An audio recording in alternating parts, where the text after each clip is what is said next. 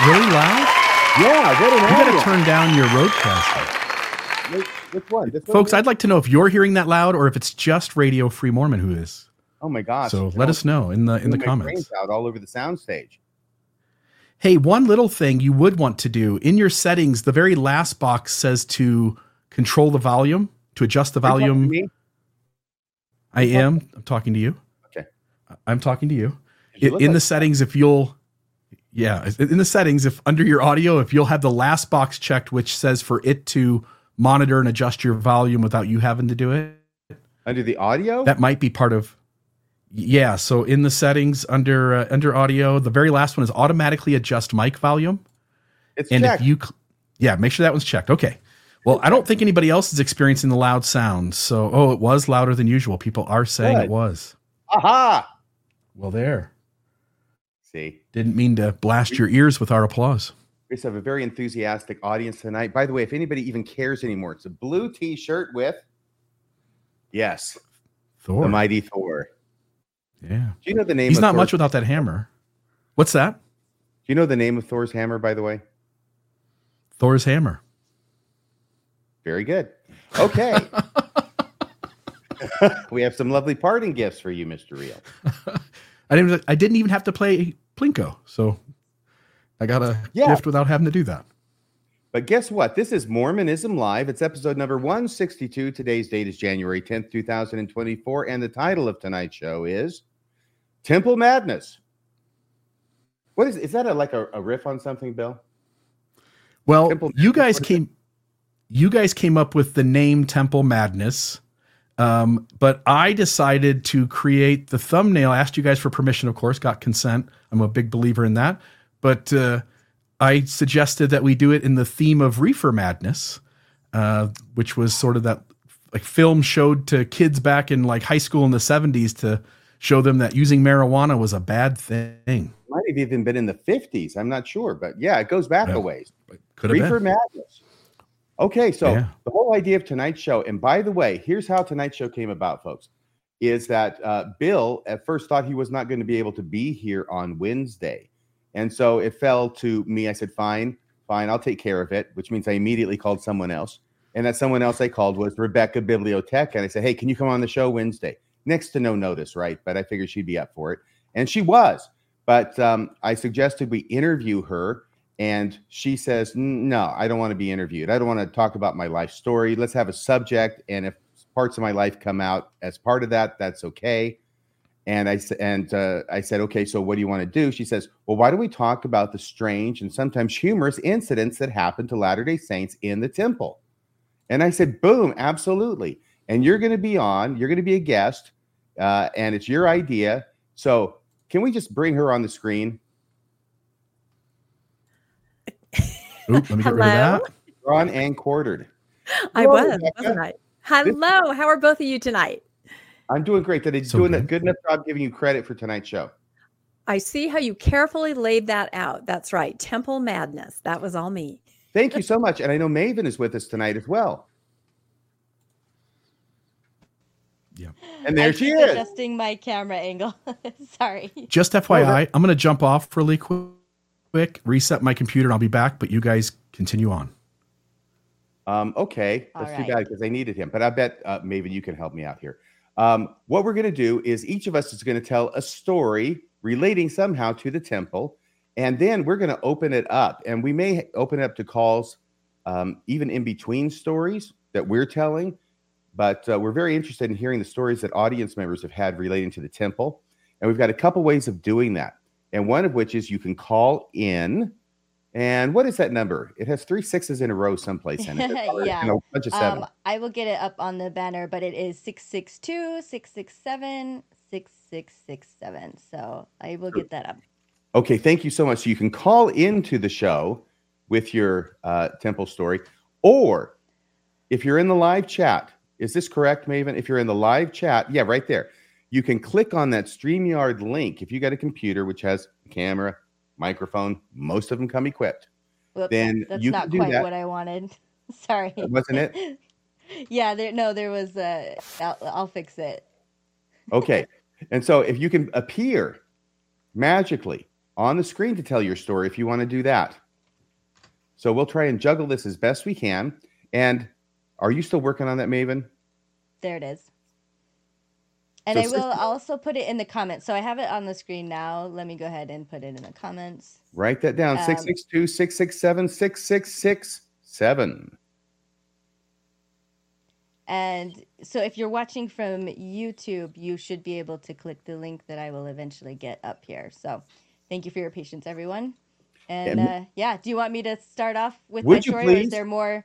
No, that's it. All right. You're up to bat. okay this is one that i've told before so it's it's going to be familiar to to some people but uh this is about my very first time going through the temple. You know your your whole life and especially your teenagehood you're uh, it, it kind of funneled to this ending to someday end up going through the temple. I, I well actually not even just teenagerhood but it's just it's there where they're really worried that you'll mess it up uh with sex or you know the opposite sex i guess to ruin your chances. Anyway so i finally get there and i'm going through as preparation for my mission. I i get through all of it. I'm in the um i'm in the celestial room and i'm actually i'm feeling pretty okay and decently calm. I think really i was relieved to have finally gotten there and finally you know made this achievement um, you know been inducted in as a, an adult in in the religion. Anyway um, i'm feeling good and the room is quiet and it's peaceful. And there was this older lady from my ward that came up to me and i'm a very short person but she happened to be someone that's shorter than me. So i remember just looking at her. She's got the white curly hair. She's looking up at me and she has a smile on her face as she tells me in just a really bizarrely jovial tone that it used to be really different when she went through the temple. And as she's smiling, she explains to me that uh, we used to mime slitting our throats and disemboweling ourselves. And she does the actions right there in front of me. And I just remember being hit with just how awful and barbaric that sounded to me to that that was part of the oath that there was penalties she explained that there used to be penalties and that she that, that people would physically do those kinds of actions in the temple that's this most sacred of all places um, and again just the bizarre way that she had this smile on her face like it was nothing you know just back in my day we were a little intense about this.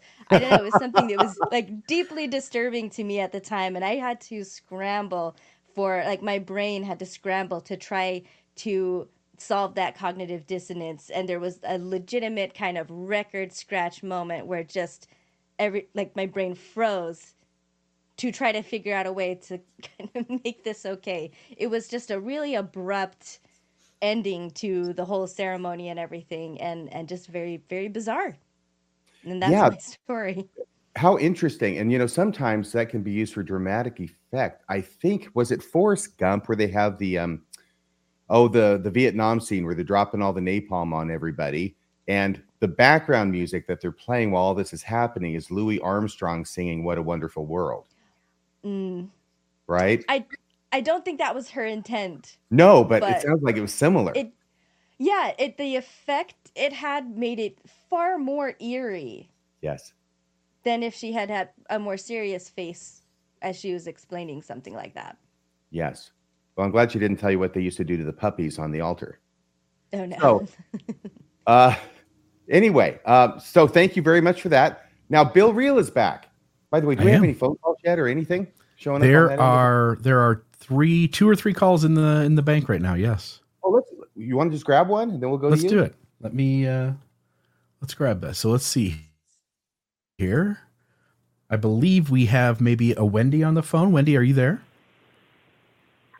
Oh, hi, this is me. Am Great. I on, Josh? You are. Can you on. hear me? Is it too loud, RFM? Yeah. Man, gosh, Okay, I'll turn it just put down. my- I'll just put my Okay, I apologize. There's a delay. I'm moving away from where my I'm moving away from my my husband's watching you because there's a delay, and so it was throwing me off. I Sure, that's I have good. only funny stories in the temple, but I'm going to share what I think is the best one. I'm talking too loud. I can hear it. I'm from New York. I'm sorry. No, no, it's not you. Um, it's it's our sound. I'm, I I'm just going to turn. Brother was getting married. volume. Yeah. Oh yes, sorry. Um, my brother was getting married in the Logan Temple. My sister-in-law was going through the night before. My sister and I were, you know, both endowed. We'd both been on missions and gotten married ourselves. So we're watching this ceremony, and the old man in charge that was standing in the front was mouthing it all. The whole entire thing, he's mouthing it. And I made a comment at the end to my sister, some dry, sarcastic thing about how he must have been working in the temple a long time because he had it memorized. And my sister starts giggling. And I start giggling. And we start having a laughing fit. And she felt so bad. She apologized to the matron who ripped her a new one. And then me, being the the middle of supportive sister that I was, was like, why did you apologize? what? Wendy, are I'm you sorry, giggling say that again? Are you giggling in the middle of the endowment session? No, we, we were we were outright laughing toward the end. We were outright la- no, it was at the end. We waited to the end. it was when we were Okay, well, waiting to go into the Nothing celestial room. sacred the happens at the end. Yeah, it happened at the end. That's why I didn't feel bad. I didn't feel bad at all. But my sister felt really bad and tried to apologize, and she got shredded. She, they, they they said we had ruined my sister-in-law's experience. Da da da da da. To this day, I I disagree, and I thought it was the funnest thing I'd ever had happen in the temple. But anyway, Yes. Oh my gosh. so yeah, Well, it was just ruined. That's all. yeah. That is funny, Wendy. So anyway, that's my that's my that's my favorite one. Okay, you guys, we love you guys. My husband and I love you. We love watching you. Thank See you later. Thank you so much, Wendy. This is why there's not supposed to be any loud laughter in the All right. temple. Is there anybody else? There- I, I was Oh, laughing yeah, for that got more if you RFM, want 'em. just just so you know. You were what? I was Uh, laughing. we've got more if you want them. Reference. Am I Sebastian? no, at the at the no loud laughter. Are, are you reference. Sebastian? Sebastian. Yeah. But it, I don't know. But it was just ruined. That's all. You don't know that? No, I mean I knew the ger- it was a German accent you were using, but It's supposed to be Jamaican, man. eh, man, I don't know what that is. crap. Yeah, I don't. Sorry, it sounded Little German Mer- to me. Little Mermaid. But she didn't show up for rehearsal for. Okay, never mind. So moving right along with the show, who do we have up next, Bill? Well, uh, we can take. I believe there's a person named Lee on the phone. Lee, are you there? Hello. Oh, Hello. yeah. What's the name? Oh, hi. My name is Heidi. Heidi. It said hi, How are you? Lee. Okay, Hi, so go yeah. ahead. Oh, Heidi. Yeah, yeah, Sorry. Heidi. We got it now. It's been a long day. Now we're cooking with gas. There we go. Um, so basically, I was going to share a time when I did my great aunt's endowments for her for you know the dead, right? hmm Um, it'd been a long day, and I was in the Seattle Temple, and it was a super long day, and I was tired, and I started to nod off because once the movie turned on, it was nap time, right? I I swear I don't know how to explain this or how to frame it anymore, but I felt a nudge in my rib cage and a wake up, girly in my ear, and no one said a thing next to me. So I have no idea what that was. And now, then I thought it was my Aunt Harriet. Now, not a clue. But yeah, it was kind of my I think it was story. So You got a nudge from the Holy Ghost. it might have been. I like that. think it was now? Yeah, I have no idea what it was, but what? Yeah, what do you what do you think it was now? I don't know what it is. Um, I'm having a hard time reframing things since I no longer believe in the church or the things, you know. So I don't know. Maybe just my own conscience trying to wake myself up because I was feeling guilty. I don't know for sleeping during the movie. I don't know. So what side did this come from? Your left or your right? My left. Was there someone sitting there? There Because this is my first thought. Well, yeah, but when I looked, she didn't there she was asleep too. So Oh, she was faking. I don't know. faking. Yeah, I was on the end. You were on the end. I yeah, we were all sleeping. You know, I was on the end. Yeah, I was on like the aisle end, and she was to my left. So yeah, Well- no, I don't know what it was, but it was something. Yeah. Well, I'm Maybe it was my great aunt saying, "Wake up and run." or wake up so you remember my new name. I don't remember her new name. I barely remember mine, Lucy. But you know. oh, Well, did I just share my new name on YouTube? Oh no. That's all that's important is that your aunt remembers. yeah, I don't know. This is true. It's only important if she remembers it, not me. But yeah. and especially your husband. Well, I'll let you go on with the show, but I love you guys. You guys have helped me a lot with deconstructing. I appreciate you guys very much. Thank you, Heidi. Heidi, thank you so much for calling in. Yep. Have a good night.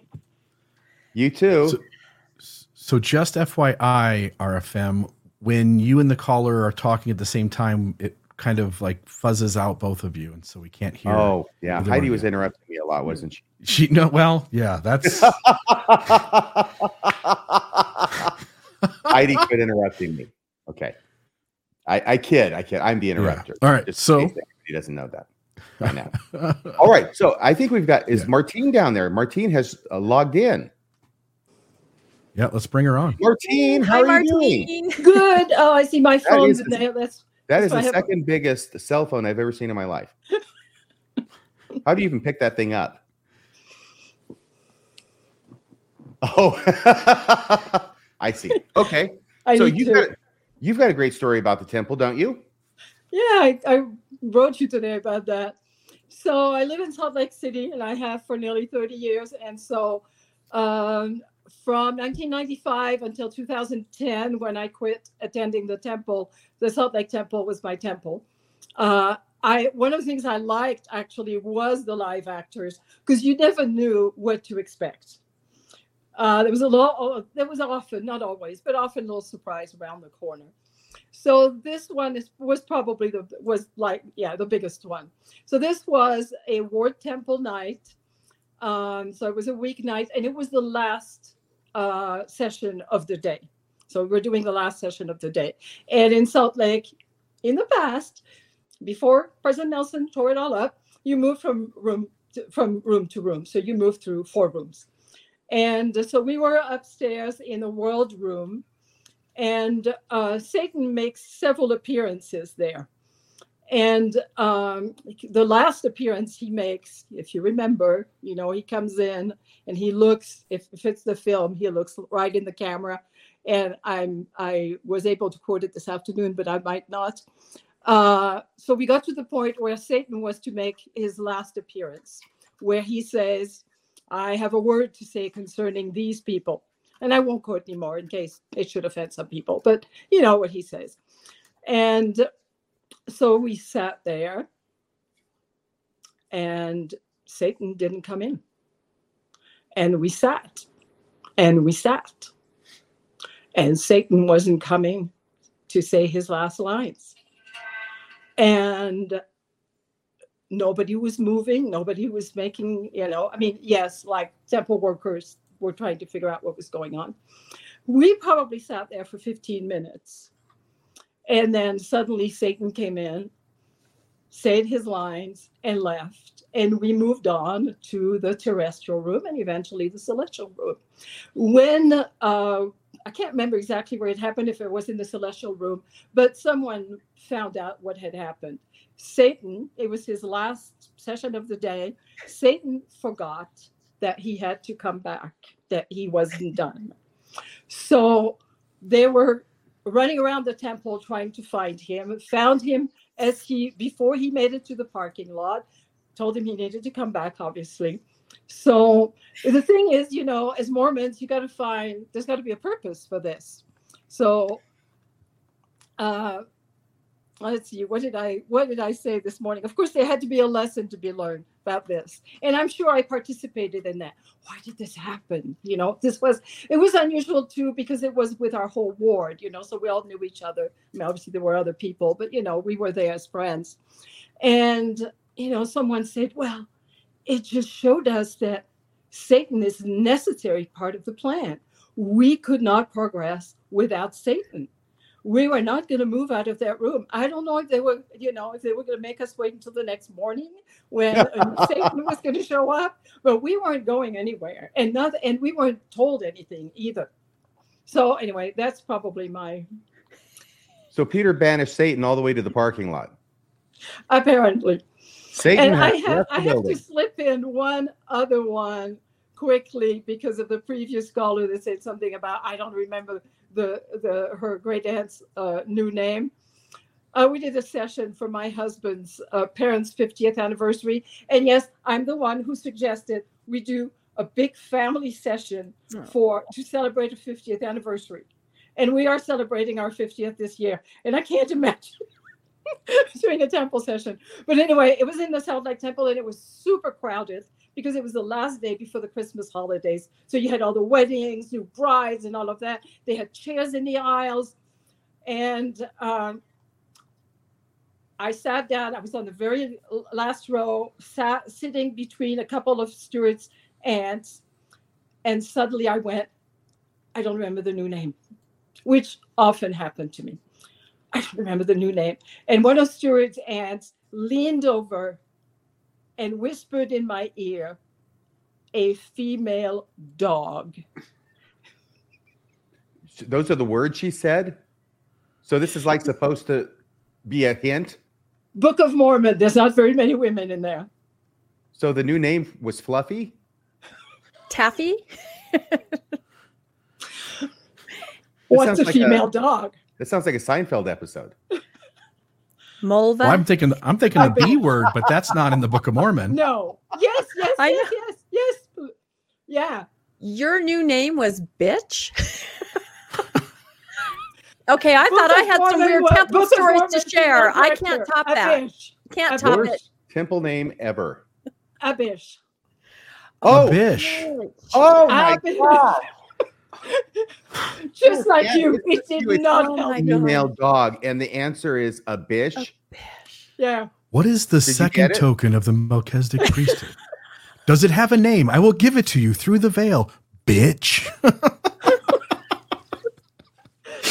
Well, it was it was supposed to help me, but Did it, it? didn't. I What did you think? What did you think when you that- realized what it really was, and then you figured out what she was trying to hint to you?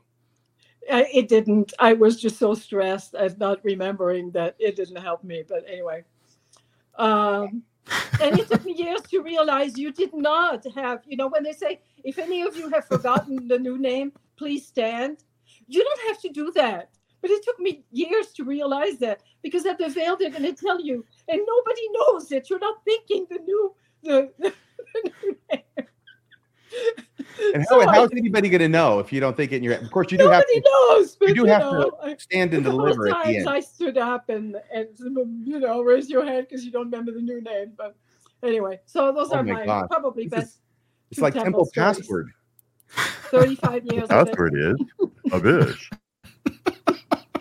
and you're like female dog. Okay. Well, thank Better you than so much. Nimrod, right? Better than Nimrod. The guy. yeah, not that? I hope that's not really a name for guys.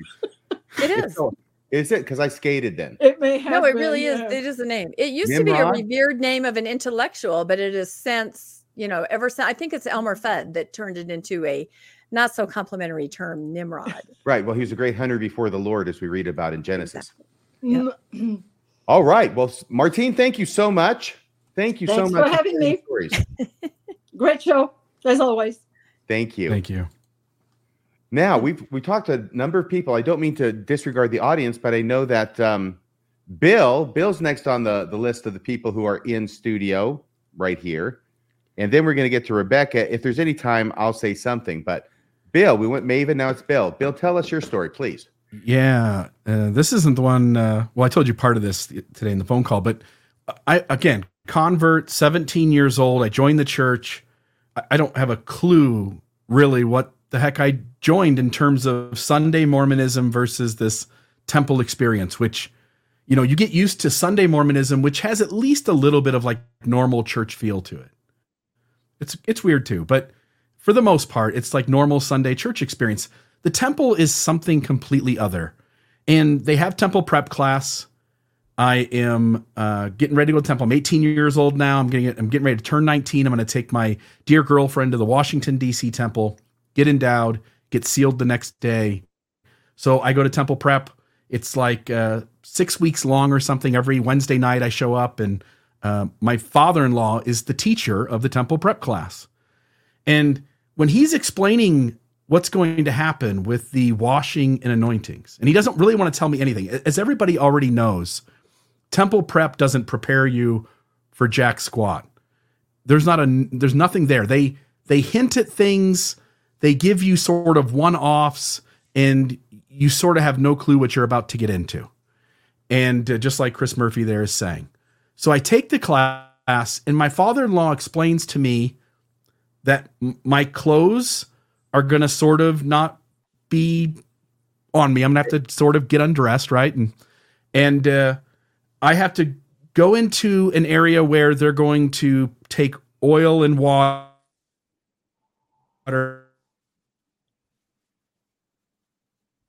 Hey, Bill, you're kind of frozen there, my friend. And in, oh, God, I'm, that ticks me off. Am I back? Yeah. Yeah, oil and water. Sort of.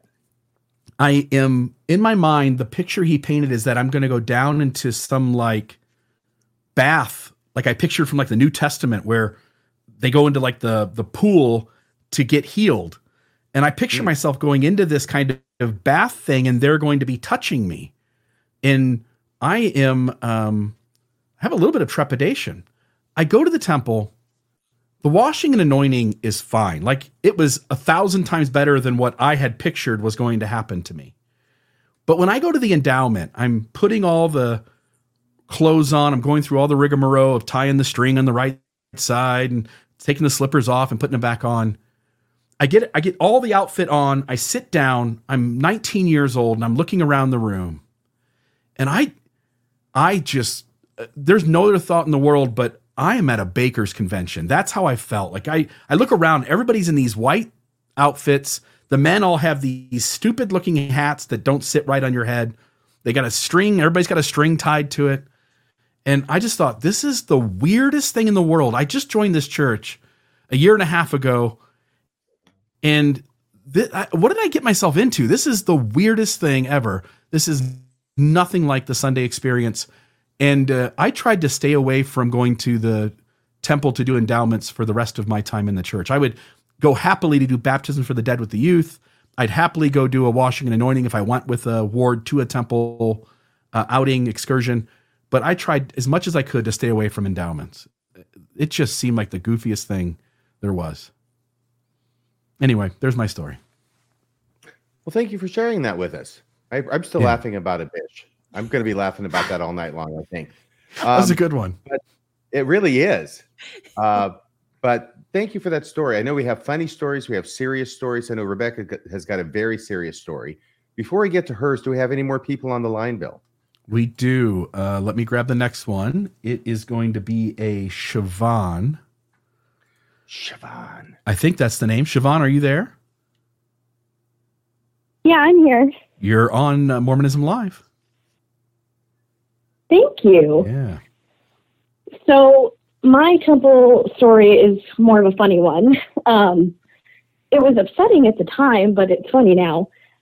I had always wanted to wear my mother's wedding dress. And so we had it cleaned, we had it whitened as much as we could. And, you know, my dad had worked in the temple, so he was looking at it, he's like, it should be fine. There should be no problem with this because you know how they want the dresses to be like pure white. So we get there and they're trying to tell me that my dress is not white enough. And I'm when I'm like, I wish I could show you guys a comparison, but I can't because I don't have the dress. But it was it was almost pure white, just slightly off white. and I had to have the temple matron come in and look at it, and they were they weren't sure until I said, "Okay, well, if I don't get to wear this dress, I'm leaving. I'll go get married at the courthouse." And then suddenly they're like, "Oh, oh no no no, it's fine. Okay, it's it's an heirloom. Oh, we see. Okay, it was your mother's dress." And then they let me get married, but almost didn't get married in the temple because my dress was not white enough. Wow. So Is it my- Siobhan, by the way? Is the name Yeah. Siobhan? Siobhan, i- I'm taking it that's Mm-hmm. because it was it was an older dress. It belonged to your mother, and so it had yellowed a bit with age. Is that what it was? Yep. Yeah. Yeah, Okay. and it was white when she got it, so it was just natural yellowing of the dress. hmm But it's not a And they they took they took offense at that. No, not at all. And I do recall saying to them too. I was like, I don't think Jesus would really care if it's just slightly off white. I think he would just be happy that I'm here getting married in the temple. But you would think not legalistic at all. Wasn't the original like temple clothes like bleached wool or something? I mean, I I have to I have to believe the temple clothes of the 1850s didn't start off very white to begin with themselves. Hey, look what Yeah. Richard uh Yeah. Richard Richard is saying. Is it Peck Jack? Forgive me, I don't know, but look, P E C J A K. Uh, he says, I can confirm I was a wedding photographer at the San Diego Temple for many years, and I had several brides come out in tears because they weren't allowed to wear the dress of their choice. Wow. Hmm. It's Yeah, definitely it was- matron roulette. I was really It's matron upset. roulette. Sorry, I had a family member who wore I a dress agree. that had been previously worn by two other brides, and she was not allowed to wear wear it. It's matron roulette, and who knows if they can even see, right? Unfortunately, it- it's it's it's this weird thing where as a girl i think especially you th- think your whole growing up about your wedding day. And then mormonism comes in and sabotages it anyway. You you're in this outfit that doesn't fit right. You're kneeling at an altar and a bunch of people with you know aprons on sitting around in a room and veils on their faces and you're doing these special handshakes before you get yourself sealed for all time and eternity. And then this extra added measure of like hey we're going to take this day you've been thinking about all your life you've been dreaming about what it would be it's already not what you planned and now we're going to just sabotage it even more um Yeah, it's and you also a- can't Yeah. dream about it because you can't know what the temple is like. Mm. Especially somebody of my era, you can't know a single thing. So Mhm. you can't dream about that day. You think you'll be in some kind of white dress, but you know there's not an aisle, you know there aren't bridesmaids. It's not like what you see in a Disney film or on TV. You don't know what it is. And you're just told it's going to be the most amazing day of your life, but it's a secret. So that's what I love about now that we can be married civilly that you can dream that your father can walk you down the aisle you can have a bridesmaid you can do all the things if you want that you know that you can dream about so but yeah it was very And I think- secret and you it was kind of a blur nebulous very nebulous in my experience just to jump on with what Rebecca's saying, the dress Yeah, was I like agree. the only Same thing way. that you could know. yeah I don't yeah know. Did I get cut good off point. there? I don't know if it came through or not. Yeah. Yeah, The, the dress is the literally the only piece that you could possibly know and try, and it's not just colors. You know, uh, that's that's less common. I've I've heard of a ton of brides who the neckline wasn't enough, or like the the sleeve wasn't long enough. Even brides that tried to be prepared and and get that nipped ahead of time by altering their dresses to lengthen sleeves or to have a cardigan or a coat or to adjust necklines um, specifically so they could wear their dress in the temple and then still not be able to and not even just that but i, I had one friend who did have a modest dress and it was completely fine but the all the junk that you put on top of it because you put all of the other um, endowment ceremony pieces over top of it. So you do have the nice wedding picture outside, but inside for the actual ceremony, you've got the awful veil and the the baker's hat for the men. You've got this, you know, um, sash. You've got the green apron. You've got this green apron covering. So just your whole dress is covered up anyway. So I had a friend that that was uh, Yeah. a sad moment. And I didn't know that going realize. in either. No, they do not tell you that. Yeah, Yeah. you think Tell you'll be wearing your wedding dress, but you're not. You're completely covered. Yeah, Hmm. it's not good. We were dirt Not poor. a I mean, good look. my pants weren't hemmed right. I had the slippers on, not the shoes. You know, it it just makes for uh, an experience that just feels like something was missing. You know, I was a convert, so my mom couldn't go, and my dad couldn't go, and I end up with just my mother-in-law, my father-in-law, my brother-in-law, and his wife, who he's since divorced. And it's just it's just this weird thing that Mormonism sort of sabotages a really cool moment in your life and sort of makes you, at least for those of us who leave, deeply regret having experienced our marriage there. Hmm. It sounds like that last caller, Siobhan, ran into Abish in the temple.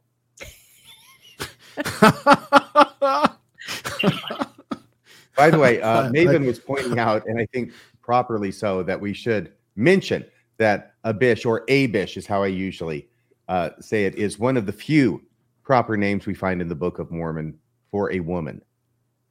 There's Yeah. like five of them all mm-hmm. totaled, and that's one of them. Yeah. So that's why it is a female name for a new name in the, the temple. I think it's only three. Yeah, I, We've got a, so a person I, down below me, here. I think there's literally only three named women in the whole do you Book think? of Mormon. Okay, but you got to also throw in Mary. yeah, yeah, please. Oh, anyway, we won't go into that. I think there are there may be three characters in the Book of Mormon with who are females who are named. I think that's true, and I think I know what they are. I think it's Sariah, I think it's Abish, and I think it's Isabel. The I have a plus. I have a play button on my screen. Do you guys see that? not to be confused with Jezebel, by any means. I don't see a play button. Are we going to play a I'm video? sorry, you have what on your screen, No, Bill? I have a play button. I don't see. I'm going to push it. I don't know what the hell's going to oh happen. my this gosh, could don't. be bad. Okay, Don't ready. do it. Don't just don't push. It. Okay, the I button. pushed it. It just disappeared. That's cool. All right. Anyway, That's a good thing. So why don't you push a button and see if you can get Connie on the show? look at that. There's Connie. Connie, how are you? I'm doing great. Great. How are you guys doing? Doing great. Good. You have a, Great. uh, a story about the temple to share with us? Oh, I do. I do. So I served a mission in Brazil, and we would make the trek every month to go to the São Paulo temple every month. So I was always in the outer darkness edges of the mission, and it would take four hours bus ride to get there. We would have to leave at like three or four in the morning and take multitude of buses and subways to get there every month. And uh, one time we went, and everybody, you know, is a struggle to stay awake anyway during the endowment. But as a missionary, and as you have already woken up at 3 a.m. and traveled for hours and hours to get there, it was nearly impossible to stay awake. And so we would always go through the session, and then next door there was a little restaurant that all the missionaries would meet at. And I remember one one day we were at the restaurant, and there was an elder next to us, and we didn't. We said, "Elder, where's your companion?" And he looked around, and you know, like I, I think he's with so and so. And we saw so and so, and said, "Elder, are you with so and so?" And no, no, no. So anyway, this elder was missing, and we looked everywhere for him. We had no idea where he went. So we finally went back to the temple, and apparently he was asleep in the celestial room for like two hours. Companion just left without him. And he said that that was probably the best sleep he's ever had was sleeping in the celestial room for like two hours while we were lunching. So Well, there's no sleep like a sleep in the celestial room. That's the best kind of sleep there is. absolutely, as long as That you don't drool or snore, you're good. That is funny. well, you know, the, the endowment movie is not that exciting. I think the nicest thing I can say about it is that it's no Mission Impossible. I can't imagine now that it doesn't even move. I don't even know how people can even. Yeah, this is slideshow. It's like going back to pre uh, pre film. You know, when we Going back to my mission. slides. yeah, this little beep. Someone at the projector. Yeah. so I Oh. uh, yeah, but thank you for letting me share. Thanks for letting me uh, share the stories and um, thanks for all you guys do. Appreciate it. Absolutely. Thanks for coming on the show, Connie. Absolutely. Have a good one. Thanks. Bye bye. And now I'm huge. Okay. Now, um, let's can we go to, to Rebecca now for her story? Mhm. Is it my Rebecca's got a great story. I don't want to build it up too much, but it's a No, no, no. fantastic story. She shared it with me last night, and I was gobsmacked. I'm not going to share that one though. I actually okay. have seven temple stories, which is why I thought this would be a great topic. And I think it's interesting that neither of you were a child um, raised LDS. You were converts later. So you did not have, which perhaps the rest of us had, the experience of kind of living with the idea of the temple from birth. Like I was dressed um, garment ready from babyhood that that's the kind of family I grew up in that you know the clothes you wore prepared you to wear garments. So the temple was a huge part of me my growing up but it was very very secret. It was something i was always really really nervous about because it was so secret especially back in that era. They didn't they didn't have a little more transparency that they have now. So i had extreme temple anxiety even before i went to the temple. It was something i was really worried about my whole life. And i didn't even go to the temple until i was 25 years old. Isn't that terrible? I know. I was engaged to be married and I've only been, let me think, overall six times. And something extraordinarily bizarre has happened every single time. I finally just had to opt out. I'm out, tap out. so I'll say I won't tell you about the endowment. No, that was something else. The second time I went through, okay, so I went through two weeks before I was married and my fiance said, Well, we need to go again. We need to keep going now that you're endowed. I'm like, Okay, great. And so the second time I go through, they had told me the first time um, if I have trouble remembering anything that has to be said, I can simply ask for help. I can turn to a kindly matron and I can ask for help during any part of it because I had extreme performance anxiety in the temple, like more than anyone else. I know some people just breeze through. I had been nervous about it my whole life and I had extraordinary anxiety over it. So the second time I go through, I get up to the very end and I'm trying to be respectful, you know, and, you know, there's a part where you have to recite something that is lengthy. So I, of course, just kind of freaked out because it's my first time through after the endowment. And of course, I haven't memorized it yet. So I turn to the woman next to me and I say, I don't remember. I'm new. It's my second time. And she goes, What? In her regular tone of voice. Sorry, RFM, did I blast you out there? But she said it in a regular tone of voice. I was using a temple voice and she used her regular voice. And I said, I said, I'm new. I don't remember. She goes, this woman came in here without a name. She's not taking a name with her. And i said i no i i got a name. Somebody handed me a piece of i have it you know and i'm like struggling in my robe. I'm trying to find it. She goes come here. Did you guys know there are people that come here when someone's done something wrong in the endowment? Yeah there are. So they came over to me. They stopped everything. And i'm just standing there going and and i will preface it with this. My fiance had already gone through the veil he was waiting for me in the celestial room, right? So I'm standing there trapped. I don't know what to do. I don't know what to say. They're telling me I don't have a new name. I'm trying to find it in my pocket. I'm two other people have come over to me and they said, "What's this? How did you get in here?" I'm like, "Well, I'm here. I came through the normal door." No, I'm not kidding. And wow in hindsight, as a grown-up person, I realized that maybe the the matron and the gentleman were just older and they didn't understand what was happening, you know, but extraordinarily traumatic. So finally, I show him my name. I go, "No, I have a name. I just didn't freaking know what to say. I need help with the words. This is my second time, mm. right? And I'm in the most peaceful place on earth, right?"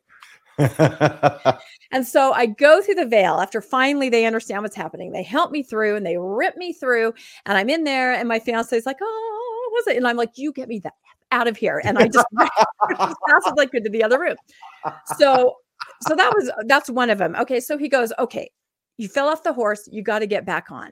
You've got to go back to the temple. And I'm like, I don't think I ever want to go back. He goes, no, no, no. We're getting married in a week. We've got to go back again because you had, you know, had a bad experience. Only one. What could go wrong? Right. We'll go back again. I'm like, okay, fine. So we go back a second time a couple days later and again i i the first time took my endowments out i didn't really know anything about what it looked like inside of the temple. It was back in the day where there weren't pictures online or anything like that. It was years ago in the early 90s and so my fiance said look let's just veer off the beaten path on our way to wherever we were going to go and we'll I'll show you what a sealing room looks like. Because this is what I'm talking about. As a little girl growing up you don't even know back in my era anyway, what the room looked like that you were going to get married in. You really had no idea. So he goes, let's just peek in here and I'll show you what an endowment, what a sealing room looks like, because this is where we're going to go in a week or so. And I said, okay. So we go off the path and he opens the door of a sealing room and suddenly this temple matron throws herself in front of the door and spreads her arms out to block it like that. She goes, I know who you are and I know what you're doing. and again, this is only my third time. I'm like, what is I'm happening? I'm not He I'm not new name Noah. I'm not here to record it. Yeah, I know there was no such thing as new name Noah yet. This is prior to any of that. Prior, this is 1991. Okay, this is the olden days. She goes, "You guys are polygamists. You guys are trying to break in here, and you guys are trying to have a marriage ceremony in the temple. I'm not going to let it happen." And she blocks the entire doorway. And my fiance is like, "No, no, no, no, ma'am. I'm sister. We're sorry. My fiance has never seen the sealing room and I just wanted to show her again. She goes, No way. I know who you are. You guys are polygamous. She's like, There's the door. And I'm just once again, get me the F out of here. So, seriously, those are two of my more extreme ones. And then I won't even go into ha- what happened when I got married. But the reason I thought of this topic is because, you know, it's traumatic at the time. Then you sort of tell it in a funny way later. Mhm. But you know the buildup of these experiences there's a reason that people have a hard time going a hard time going back. Um, it's just you're not prepared for it is kind of what i feel. So i was really curious to hear other people's experiences and i love all the ones that have been shared so far. I love it. Yeah, one wonders why they don't have a lock on the door. Yeah one would wonder but apparently this was a thing and this was in the provo temple and I've it was a real thing that polygamists would you know because they believe and i'm guessing it might have been aub because they did believe in the power of the temple and so they would go there and they would do their ceremonies to be married so but i i never knew anything about it at the day and it was very shocking to be called a polygamist. Wow, a lot of people, yeah, are with you that these experiences when they happen, they're awful, but then you know, years and years later, when you're talking about it, it's kind, it, it's funny, right? Yeah. Right. It's kind of like my first marriage. Yeah. We all have Sorry. experience like that. No, yeah. Um, I, I wanted the to laugh of the jump trauma. in. Oh, Maven, yes. Yeah. No, I just wanted to jump in and, and maybe explain some things and provide some context to uh, anyone of our audience who are never Mormons or who were Mormons but never went to the temple. Um, and I highlighted this comment. Uh, this is I don't understand. Polygamy is still legal in the temple, and it it is technically um, for a man if his wife has previously died and he's getting sealed to another woman that's fine. But all sealings are always scheduled. So the fact that they were going into the sealing room when there wasn't a scheduled wedding i think that's what uh, Yeah. caught the radar of the matron. And this is a story i've heard from other people as well. And i i, I feel I'm, even i've been shown i didn't have this happen to me but i had someone kind of take me off to the side and be like, "Look, here's a sealing room. You know, open the door and and and look." Because there's uh, one of the things that uh, a lot of people find special about the sealing room is that there are mirrors on both sides of the wall, so it, it, you've got this double reflection going, and it's supposed to be uh, a representation of you know just of eternity, really, like past generations and also future generations and, and you there in the middle so that's why there's really not a lot to see in there except for that and the altar but uh, yeah I, so i just feel like the desire for someone to show a new person a sealing room seems to be really common but yes unscheduled sneaky uh, people trying to get polygamous marriages outside of the official channels uh, that is something that i have heard is, is a problem in certain areas where there are more offshoots and a lot of times they are very good at pretending to be active in the church. Mhm. um, another bit of context i wanted to add for people who don't know is just i, I want to say um, like the societal pressure that's really heavy on you and also how quiet it is. So yes there's talking at certain points but it's usually talking at you so it's it's almost like the most intense library that you've ever been in, where it just seems like in, any interruption at all, any whisper if it's too loud, uh, or anything. And again, because there's this whole process, and if anything goes wrong, like they will stop it and Yep. wait for you. There's this social anxiety of just not wanting to be the person that an entire room full of people are looking at you waiting for you or wondering what is going on with you. Why are you talking? Why are you laughing? And especially with the clothing, I remember with all of the things you have to put on, and at first you used to like put it on and then take it off, and like switch run, one robe to one side and the other, and even like to the taking off of your slippers, uh, your little shoes, and putting them back on, you know. And I, I always felt this urgent rush because once everyone was done, they would always sit back down, and I you just never wanted to be the last person tying your little sash or putting your shoes back on, standing up, because again, it's just another visual of like everyone's sitting, everyone else is done changing the robes around and stuff, and they're waiting for it to go on. But now they're waiting for this mofo over here who's shuffling around or something. And then once that person, the last person sits down, then things can go on. So I just, even even if something doesn't happen like what with happened with Rebecca where there was some kind of an issue just in the normal process of it I was always at the changing of the uh, the ceremonial clothing I always was stressed that if you know and uh, and I had a tie like the apron you tie behind your back. So and some people have like magnets and and clips and I ended up switching over to a clip because that was something that held me up a lot. I just remember like it's I can't see behind my back as I'm tying this. And so if you think you got it but then you don't and it falls yeah. down now you got to do it again. And it's just like and who oh decided no, to make you know, those just, those ties out of satin for crying out loud? Yeah they're really slippery, right? so slippery. yeah, that mofo. yeah, by the way, I learned from watching other people. And what you do is you tie the thing in front of you and then you flip it, flip it around. Yeah. So but I mean, as a girl, you do learn to tie a bow behind your back. So that just seems more natural at first. But okay. yeah, that would be the, the way to do it. and so well, you say could, the, I just mo- wanted to point out the mofo, the last person standing that everybody is waiting for. Like that happens every yeah. time. I was going to say to that Maven's point on that if I could speak really quickly. Um, so my first time, the endowment, this is what happened to me also. Um, the very first time I went through, I took a college roommate with me who was on a crazy liquid diet. And right in the middle of the movie, she had to go to the bathroom. So she got up and she left. Does anybody know what happens when somebody gets up and leaves the endowment room? I think I mean, you I didn't tell you. Everything I started over from stopped. the beginning. The screen goes up the the matrons and the people go to the front. At least this is when i did and fold their arms in front and they just stare at everybody. They stare at me because i'm sitting quiet. there by my roommate and they're looking at me like where did she go? And i'm like i'm brand new. I have no idea what's happening here. And she had no idea either. She was in the temple bathroom combing her hair teasing her hair. It was the 90s she was fixing everything. She came waltzing back in probably 10 minutes and sat back down and they calmly put the screen back down. They moved aside and we continued. And later, somebody said the belief is that the person who you are going through for has to have you as a physical body experience the whole thing. Or it doesn't take, or whatever it is. But again, like Maven said, that's so real. You're afraid that you will do something that will hold everything up. Well, my first time there, the person I brought held everything up for 10 minutes, and it was extraordinarily embarrassing. Yeah. It's just you, that attention in, in a social yeah. situation where it's not okay that can just be really like viscerally intensely painful, almost on an ev- evolutionary level, yeah. I think. It goes straight to like that kind of a, a fear. But the the bathroom thing reminded me of a comment that was up a while back, um, and she did say it was okay to share this. So this is Alyssa. She says, "I learned an important lesson of not going to the temple during an IBS flare up. I will not share details."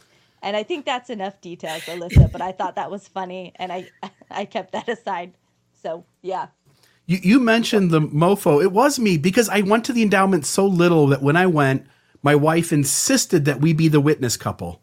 So I have to sit at the front and I dress slower than 93 year old men. And these men are behind me and they're impatient with me. So I was just so annoyed that, like, how the hell am I a functioning adult who dresses slower than every person in this room? And it frustrated the hell out of me. So I am the mofo that you talked about. Well, the, that was difficult actually... with the satin. I'm sorry, the satin ties, and also you got to do this. You got to figure out how to use one hand to tie a knot in your little string, and then you, you got to tie it again on the other side. I mean, you got to be yeah, you got to be freaking Houdini. it's just amazing. I uh, Oh, I oh no, I was gonna say this reminded me of uh, this was a story that was in I think the the Reddit and and it was that the temple ceremony got stopped because uh, a guy a man uh, couldn't find like his other temple sock, which is weird because you don't take the socks off, or maybe at one point you did or something. Probably but, Sandy Berger.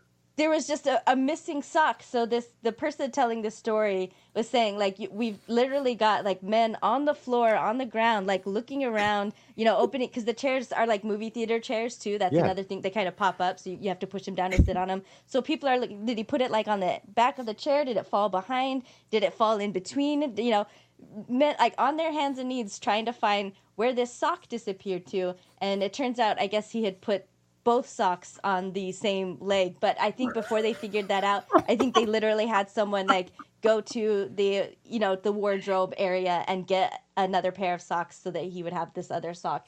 But anyway. I, it just Wow. reminded me of like reading that story somewhere, and I just remember feeling like it was a really funny story. Because you're not Did you supposed to take your socks off. I feel like you're in the same No. session with Bill. No, That was my problem. he did say it was an older gentleman, so yeah. Not me. I, I'm curious if anyone, and I see this question about the temple on social media a lot, has ever seen anyone leave. They give you the option to leave, or someone just get up and leave, or be so overwhelmed or having a full blown panic attack that they leave right in the middle. I haven't seen too many answers to the affirmative for that, that someone actually just opts out. I never don't know. have. I've never seen it. There's I a lot of social heard of it, pressure though. not to. Yeah. Mm-hmm. So can we bring Summer on since she is There's in yeah, the she has been. studio and I now did there's want to pull up. five of us. There was a comment that talked Yeah, about it. Uh, so since we since Rebecca asked, I- I'll I'll address it real quick. But she says she had a friend in Manti who got baptized and decided to get endowed. At some point, she realized she was in a cult. The matron thought she was having a spiritual experience. She ended up running out. Not funny, I guess. But Oh, like we said, a lot of these stories are really kind of uh, Uh, funny after the fact in, in, in kind of a dark way because of the drama of it. Anyway, the, con- the comment continues I've also heard of someone getting married in the temple, and when she saw her husband, she burst out in laughter at the sight of him for the first time in all of the temple garb. Wow. Hey. Oh my gosh. So Summer, Summer, first thing I gotta make sure you understand that yes, everyone, everyone No. was kung fu fighting. No, surely not everyone was kung fu Everybody was. Surely not every one was. Everybody. And and and don't call me Shirley. Um, I actually forgot I was wearing this shirt. but um, yeah, so I've been here and I've been waiting, and my kids have not come in at all. So just so everybody's aware, when I'm doing something, that is when they come in. So you might hear a little pitter patter in the background. But um, I wanted to share a story, temple story, but it's my husband's again. My husband and I were um, temple workers. We are actually called to be temple workers our first year of marriage. Um, we were literally newlyweds. I think we were three months married and we were called to be temple workers. And so we were working at the Jordan River Temple. And my husband is um, pretty proficient in Spanish. So he, you know, let them know that. And, and we're going to temple. And he says to me, um, some I'm not gonna be able to do this endowment session with you because I've been asked to do a, another language, a Spanish endowment session. Because I guess I don't know, I guess somebody um, called in sick or something. So he was asked to go over and do the Spanish version. So I, I'm looking at our little um, timesheet. I know when the Spanish endowment session gets out. I'm waiting for him. He is nowhere to be found. Um, everybody is clearing, and I'm not seeing him. He's not in the slush room. I don't know where my husband is. Come to find out, 45 minutes later, I find him. He was actually asked to do the German session. so, so he's prepared to go into to do the Spanish translation at the Veil, and they hand him the German translation, and he had to read that um, at the Veil because I guess they thought since he knew Spanish, he could kind of swing German. So that is my story. It was, it was, I thought it was funny. RFM isn't laughing right now, but I don't care. It was hilarious. You It should was just go with the These Adamic language. in- Just use the same Adamic language for everything. None of the Spanish, German. I take it your husband doesn't speak German. No, he does. He speaks. He speaks uh-huh. English very well, and he's proficient in Spanish. So when they asked him, "Can you do this other session?" He's like, "Sure." And then when he got to the veil, they had it in German, and he had to read it in German. And so that's why I couldn't find him for 45 minutes. It was oh my fan- gosh. it was fantastic. so sometimes I I still tease him. You know, I'll throw some German words at him here and there. Yes. He get- Ist he Post doesn't like open, Otto? Nein, sie Yeah. ist am Samstag geschlossen. Go on. so yeah. That well, that's very was funny. I mean, was if ever a guy needed the gift of tongues, yeah, and I'm not sure he got it that day, but um, everyone made it through the veil, which is what's important, right? Um, but I did want to say, Bill, I know that you're complaining about your temple class and how you didn't learn anything. But as I said last week, my temple class, I was told I shouldn't um, get endowed. So at least you weren't told by the instructors, you know what, you should probably wait till you get married. You know, at least they they gave you some instruction. Because as a female, they're like, Are you going on a mission? No. Are you getting married? Then you should just wait. For the record, I was LDS for about 20 years and I didn't learn anything. It wasn't just the temple, just just so we're clear. I, I just wanted At say, least I nothing that's useful. I learned like essentially the equivalent. And Yeah, the equivalent of speaking Klingon or Star Wars, you know. Don't knock speaking Klingon. You're a wrong audience. Uh. I'm, I'm trying to Yeah, picture no. your husband. Uh, Yisel Valsen House. Yeah, it would be. what is wanted? Does it have a name? so long. German has such So- long words. so- I mean, and I've never seen him look so stressed and anxious because, you know, he's thinking he's just jacking up everybody on the other side and they're pissed off at him over there on the other side of the veil. But, um, you know, I said, honey, you tried, you know, you tried your best. But yeah. So that was the first and last time he ever said he would do a um, help with translation. Whenever they asked him again, he's like, I think I'm just going to stick over here in the English side yeah, you don't want to my get wife. you don't want to get a room full of Germans ma- mad at you. so that is my story. Um, and this is so enjoyable, guys. This is fun. So fun. Thank you. Where are you broadcasting from? It looks like you're on the lower bunk of a bunk I'm bed. I'm I'm hiding. I am hiding from my children. I can't tell anybody where I am right now because this is Are you playing hide and nobody seek? knows. Playing hide and seek. I told them I but I'm supposed to be finding them right now. So Oh yeah, that's how I do it with the kids too. the, the That's kids a are- pro okay, let's parenting play hide and seek. If- You go Yeah. hide, and Yeah, I we've won't got look for new you. parents. yeah. Yeah. I'm By just waiting for them to 45 come in and say, Mom, you didn't find me. Well, Like, you oh hid man, so you were well. so I was looking everywhere. yeah, you were so good. I was just under your bed. Oh man, I didn't look there. So yeah, but um, yeah, you guys have a great night, and I'm gonna be listening to the rest of the stories. Okay, great. Thanks for joining us, Summer. No problem. Thanks Bye, for guys. Bye bye. I, I was just gonna say that it's interesting. Again, this is another thing that's that's specifically for women. Men they want to get through the temple. I, at least I think so. That's my understanding. They want men to be temple endowed because there's a lot of callings and and priesthood responsibilities with that. Is that right? I I just Well, certainly a know for- mission at a minimum. Yeah.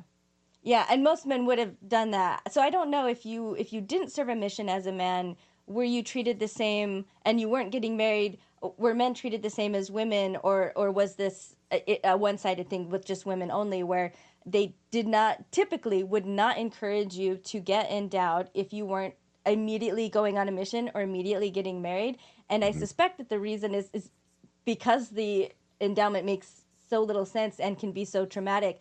I I feel like they rely on that pressure of the upcoming wedding or the upcoming mission, the social pressure behind that, uh, to to not, I, I guess, to prevent you from being the one that's running away in the temple when they they give you the chance, you know, to say that that you can leave if you want at the very Hmm. beginning. D- Does anybody know? All right, I'll be looking for the chat. I don't know if they do that to men too. If um if they were not getting married and had not served a mission but still wanted to get endowed. Um, yeah. So Yeah, and I don't am not seeing anybody immediately, and you guys don't know. It was Well, much I mean, more that of a was kind female of- issue. Yeah, that was my situation because I was almost 26 when I got married.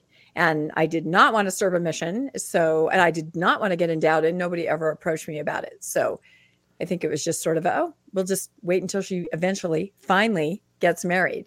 Although I have heard more currently that they, that I know of girls, women that Yeah. didn't serve It's a mission. possible. Maybe they're 20. Yeah. and but, it'll happen. but in my But a lot day, of times yeah. you had to really push it, and it was You kind had of also push it. bishop roulette Yep. sometimes. Yeah, Bishop for them roulette, ca- to kind of get permission to go outside of the the Yep. normal way.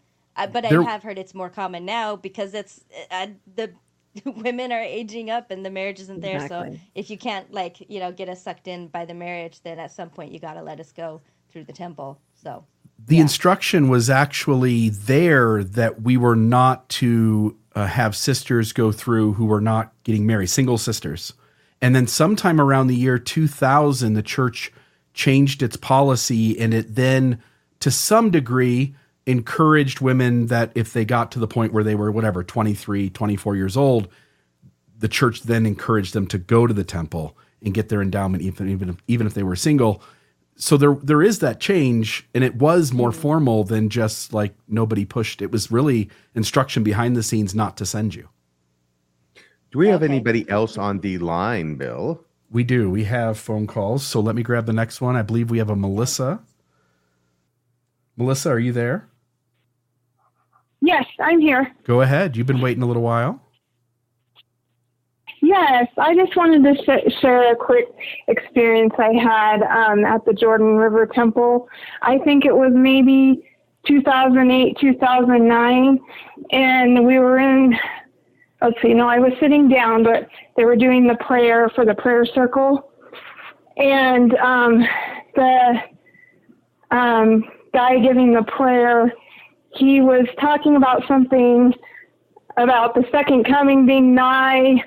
Um, and then he says, someone in this company has been watching pornography and shouldn't be in this temple and needs to go home and repent. And I, would've had the gotten- veil on. everyone and walk as out? as Everybody leave the. I know, seriously. I had the veil on and I I brought it up and everyone's just looking around at everyone trying to think who is this? And of course I really believed it at the time. This guy must have have discernment to know that someone in this room is watching pornography. Wow. I didn't know the amazing Kreskin was a Mormon. It's a pretty safe bet. Don't you think to say I've that. heard I that mean, story before, and I, I when you think this is teach an urban people that they have discernment that's what you're going to get you're going to get people who think they have discernment and and they say things Yeah. Is And this not- an endowment or a that, Las Vegas act? Go ahead, Maven. I'm sorry. Sorry, yeah, I don't know. I think my, my first bits are, are getting cut off, but that this is a story that I do know has been told. I think it's an urban legend, and it might even be one that's in, um, I mean, not canonized as in scripture, but in talks or in LDS books somewhere. I don't know the source, but I know I've heard it before, and so I, I definitely think, especially if if you have been told you have discernment and you've heard a story like that, and and when you have a position, it makes sense that you you might get that um, inkling supposedly. So Mm. And it's to, to have a similar, yeah. Exactly and almost right. certainly going to be true. Has anyone heard? I've also a question that's often asked on social media is uh, stories of people getting injured or getting sick in the temple. I have a family member, and maybe that's not humorous, but it's interesting when it happens in that setting. I have a family member who fell forward and, and broke her jaw in the endowment room on the chair. D- does anyone have any stories or anything about somebody No, getting but hurt or that sounds injured? like a 'Cause real it's- knee flapper. well, it's in it's interesting because when they have to bring in, you know, like an ambulance or EMTs, you know, that that presents its own set of problems if you have to bring that element into the temple.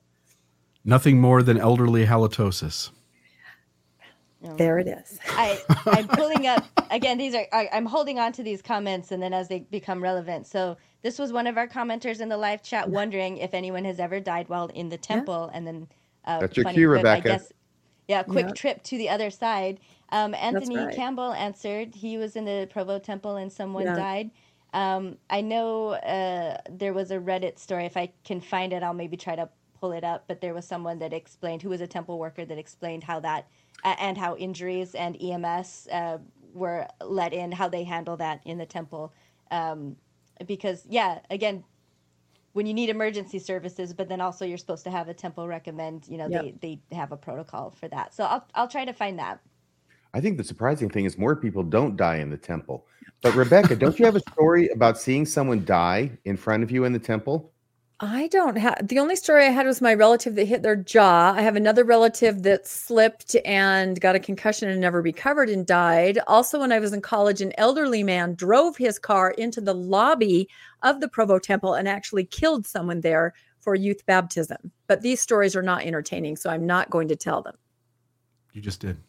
Oh, Well, did the guy in the car have his recommend? I don't know, but the the Provo Temple has one of those roundabouts, and he was about 96 years old. It was really unfortunate in the 80s, late 80s. And he went in through the front door. Yeah, he just drove in through the. Yeah, it was sad. Were you there? I wasn't there, no, but it was in the Daily Universe. I was in college at the time. No, I was nowhere near the temple in college. Remember, I have extreme temple anxiety. I would only go when completely forced in my mid 20s. Wow. So anybody else on the line, Bill? Yes, I just want to show though really quick. Somebody asked if anyone knows what the church does if a member has a disability and can't participate, like unable to shake hands. The temple worker, as far as I know, the temple worker still like if you're missing an arm, and they will they will do the other arm, I think. But if you don't have either arm, they will do it to the air as if you have an arm or as if you have a hand.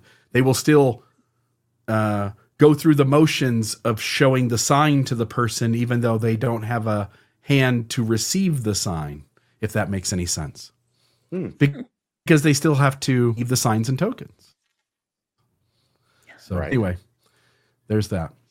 All right. So, I think we have, Do I I, don't know the name next comment? on this one. This this was someone Please. that came up. Uh, they said they're legally blind, so you can imagine the fun I have at the temple.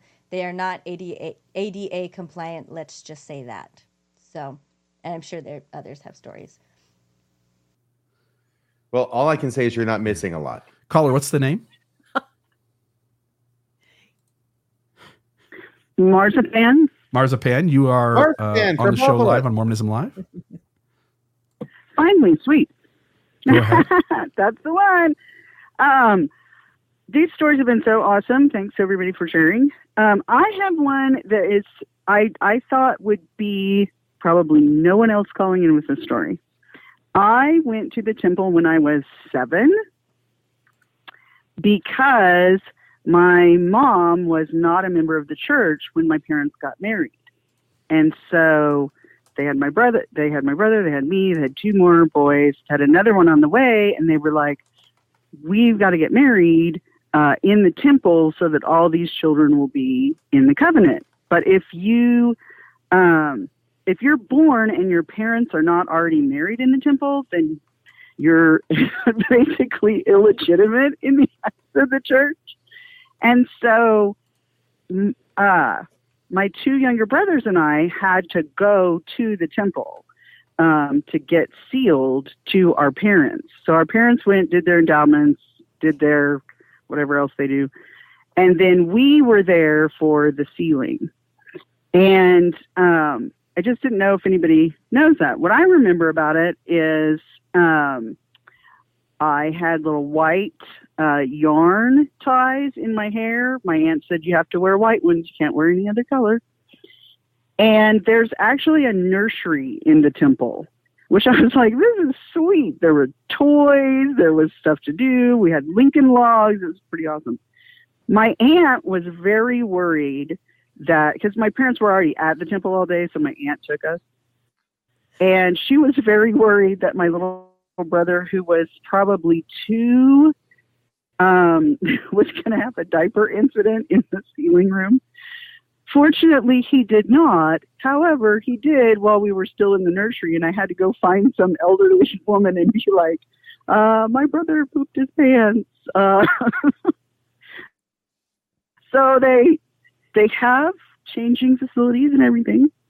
Um, the other thing I re- I remember about this is everybody was so excited for me before I went, and they were taught. You know, I grew up in the church. Um, my mom had already joined the church by, by the time I was born, and so everyone was very excited, and they were telling me how special it was going to be. It's going to be magnificent. It's wonderful. And in, in the sealing room, you know, there's these mirrors and it looks like you're going to heaven. And I was like, well, that sounds sweet.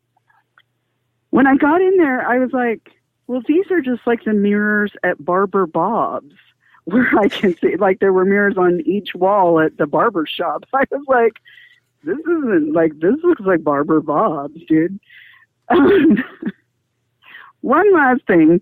Um, my older brother had passed away before all this, so I'm sure that that was part of the reason that my parents really, really wanted to get us all sealed.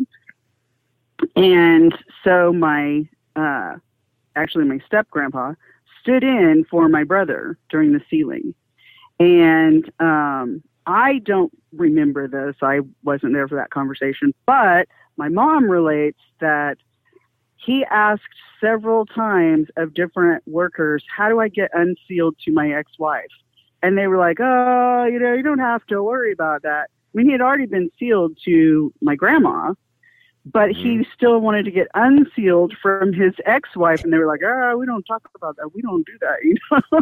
So that is a legitimate thing when people say that see that and that's why i was i was being a little bit snarky snarky but only a little bit with the comment about polygamy is still legal in the temple because they were not going to unseal him to his first wife because what difference does it make? You'll be with both of them in heaven and he's like i don't want that. So anyway i guess Wow. he's with her now. I don't know Well, let me tell you from personal experience, there are a few things that a person should be more concerned about.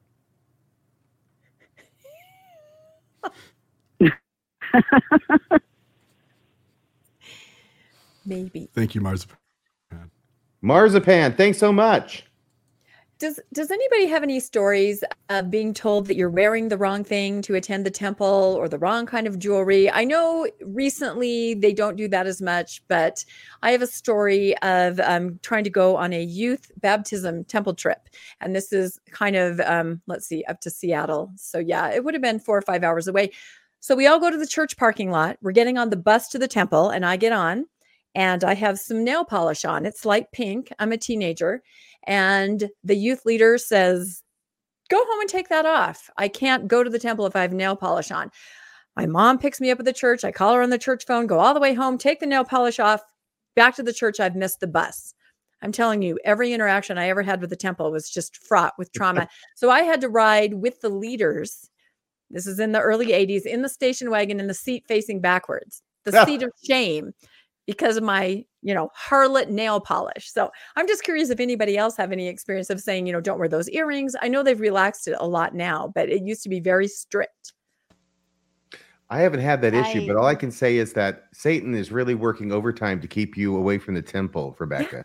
I don't know what happened. See, this is what Mormons always say. If something happens, it makes Yeah. it hard for you to get to the temple. You can't Yeah. get to the temple, something blows up, you're wearing nail polish. That's Satan. Right.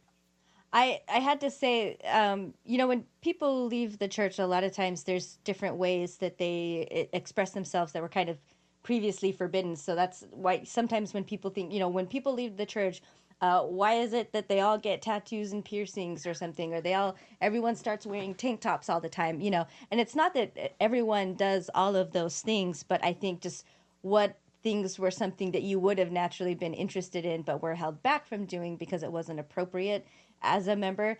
That's that's who get tattoos or who decide piercings. You know these are things that they wanted but were express you know self-expression that wasn't okay. And for me one of mine that i'm kind of known for now and I, i've actually been missing it so I, i've been thinking i want to get back into it again was um, unnatural colored hair. I always I loved it when I started to see that you could dye your hair like a bright pink or a bright purple or blue or like, you know, the really cool mermaid teal color. But I, and, and there's not anything technically prohibiting that in the church that you can't do that, especially it's, you know, it's not a permanent thing. But the first time I ever mentioned, like, oh, I wonder what it would be like to have pink hair. I, I don't remember who it was to, but it was an, another, it was a woman who was Mormon and she said, "Well, yeah, but then uh, you couldn't go to the temple with that because it would, you know, it would be drawing too much attention." And and so again, because I wanted to be a super uber good Mormon girl, I I, I just it just basically became a non-starter for me not something i could ever do because i never even if it's just temporary i never wanted to be in a position where maybe all of a sudden i needed or like really wanted to go to a temple session but then you know wouldn't be able to with my friends or you know for whatever reason because my hair was an unnatural color and i didn't have time to dye it back or something like that. So it just seemed easier just to never ever do it. So for me that's that's kind of partly why I, and, and when i came out like with the purple hair that was something that really i yeah felt special and meaning to for me to do for whatever reason. Like when i i guess came out as maven and i was seen for the first time um i wanted the the colored hair and it's something that i i do enjoy doing and i'm going to do again soon anyway so again i wasn't kicked out for it um, rebecca but it was something You that didn't I go, was yeah. presented yeah prevented Yeah. from doing because I was told that I would get kicked out for it. So RFM, I had to I had to read this one a couple of times. This is uh, Richard again. I'd love for RFM to wear. So uh, okay, never mind. I, I guess he, he means shirt, but in my head, I was like, yeah, I kind of hope that RFM would go into the temple and take a superhero dump in the temple. What, what do you think there? Well, I may have in the past, but it's always been in the bathroom. Yeah, I'm just saying. yeah, Richard, that R makes a big Victoria difference. Armstrong is saying, when I went, we were asked to remove jewelry and watches. Mhm. I can see that. You know, when I was going to the temple and at the MTC, so it's the Provo Temple, it's early, early in the morning, it's blackout. Uh, it's so dark. And because you only can go on P Day, right? So you want to get out of the way first. So you go over there. But it, I remember being there and watching this guy who's in this row down here. And um, at one point, he he's not a missionary. He's middle aged. He's probably a very successful businessman. And at some point, I just look over and he just goes like this. and I I remember that to this day because I thought he's got places to go, things to do. This temple is not, it's like it's like he's there at the temple because he's supposed to be at the temple. Which is like why everybody's at the temple, because they're supposed to be at the temple. Is there anybody who goes there because they really dig the movie? Oh, I think sometimes I remember my friends before I went to the temple talking about the hot Eve, right? You would hope that you would get the movie that had the hot Eve. Apparently, one was, you know, more attractive than the others. I don't know if anybody has memories There was like a that. divided opinion about that among the missionaries back I in the late 1970s. There was the blonde Eve or the brunette Eve. Yeah. That's it. Now it's a film strip though, or a slideshow. So how would you know? You know the other crazy thing, crazy things that sealers say, right? That's where you go off script. Everything else is scripted in the temple, right? Until you get to a sealing. And that's where it get, gets a little crazy. So at my sealing, this is my marriage.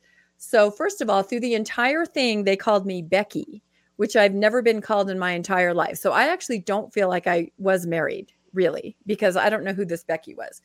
So then this sealer, who I don't know at all, um, he was just chosen randomly, and this is in LA. He decides to give wise advice, right? That's what happens in the temple when you're married. They give you wise advice to take with you into your marriage life. So he said, Becky, when you see your husband come home from work, because I'm going to be home, right? Not working, I'll see my husband come home. So when you see your husband come home from work and he has his keys from his car and he puts his keys on the credenza, he said, I want you, Becky, to go over and always touch those keys so that you can remember that he has the keys of the priesthood. So that was the You know, advice. that's profound. I haven't heard that before. Yeah, no, that this I I I don't think I ever enacted it. Okay, but then his advice to my husband was so Becky once a month will be in a bad mood. Mm. So yeah, no, I kid you not. I'm I'm not making these things up. My yeah. experience has been that Becky's been Becky a lot more than on her period. Yes, he said on her period during my wedding ceremony. and it was funny because my relatives were all writing. You know how you take notes, like you're taking notes. It's going to be this, and they they all were like, "We kind of got nothing. We kind of put our notebooks down." Like- so anyway, the advice was that you know girls get cranky, try to be understanding, touch the priesthood keys, and watch out for girls that are cranky. So that was my sealing ceremony. I just wonder if anyone else has crazy stuff that any of the sealers said when they go off script. Right, that's the only time. This is the apex Until of we your do. spiritual journey. I think. it Yeah. is. I want to share one. Um, this is from our viewer, Black Priesthood, and so I, I wanted to just share this one. Uh, he, he says, I used to get ridden with anxiety as the only black person in the endowment sessions. I was told while in the celestial room, Welcome to our temple. Um, I think it, this is every, um, or it, it says, ever dreadful of temple experiences. And yeah, that's, That that's sounds kind racist. of othering. Like, it's not your temple. Yeah, welcome to our temple as if you're some kind of a, a visitor, you know. Right. So- Welcome to the temple. Yeah. Right. S- And, and so there was one here that's oh, go ahead. Oh, sorry. Go. I, I just wanted to jump on the, the race thing. As crazy as these kinds of stories are, th- these these are integral and central to the Mormon experience, and what you're supposed to be striving for is this idea of eternal families, and just um, the fact that to start off with, people who were of African descent were considered not worthy of that, and they couldn't even get married. There was a, a for I know a lot of people know the story of of Jane Manning James, but she was someone who really wanted to be sealed to her deceased husband uh, for time and all eternity, just like all the white folks were. They continually refused to let her do that until eventually, because she kept asking, they sort of caved and compromised. They let a, a white woman go into the temple as proxy for her. They still wouldn't let her in because she was black, um, and they didn't uh, have a, a man walk as proxy for her husband uh, because what they did instead was sealed her to Joseph Smith as a servant uh, for him i- for eternity rather than sealing her to her husband, uh, you know, like like white people did just be- because they were that othered and they were that different. So that's just a little bit of background. There's quite a problematic history there. Yeah. I somebody asked about Hot Eve and somebody else said I remember Hot Eve. I was a guest speaker at a fireside back in 2014. Get down with the fireside. We're all in the kitchen just talking. There's whatever 25 of us left that haven't gone home yet. And the one guy's like, "Hey, does anybody else have the problem where they get really turned on by Eve in the temple? Like I can't even go to the temple. I have I get really aroused and the rest of us were like, um no, oh, that's not our problem. Like, I don't, it was really strange. The guy said it out loud. It's like one of those things where you- wouldn't think you'd say it out loud, but he did.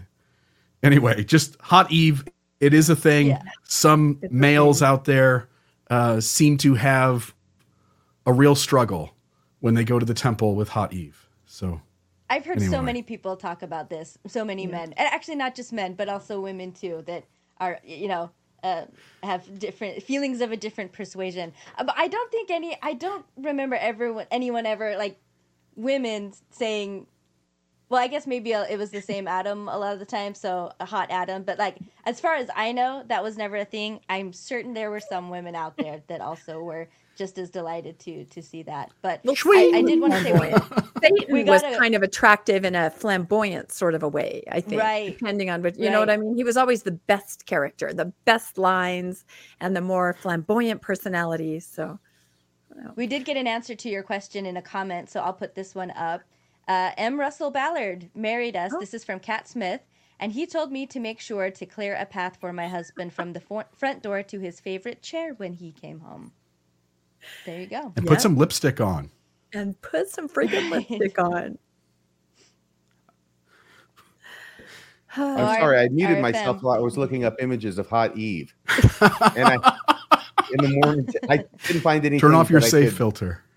no, I did not do that. But apparently, it doesn't go back as far as the 79. No, the hot Eve, the general consensus was the brunette Yeah. and not the blonde. Yep. That's right. So anyway, I couldn't find a picture of her, but I found a lot of other interesting pictures.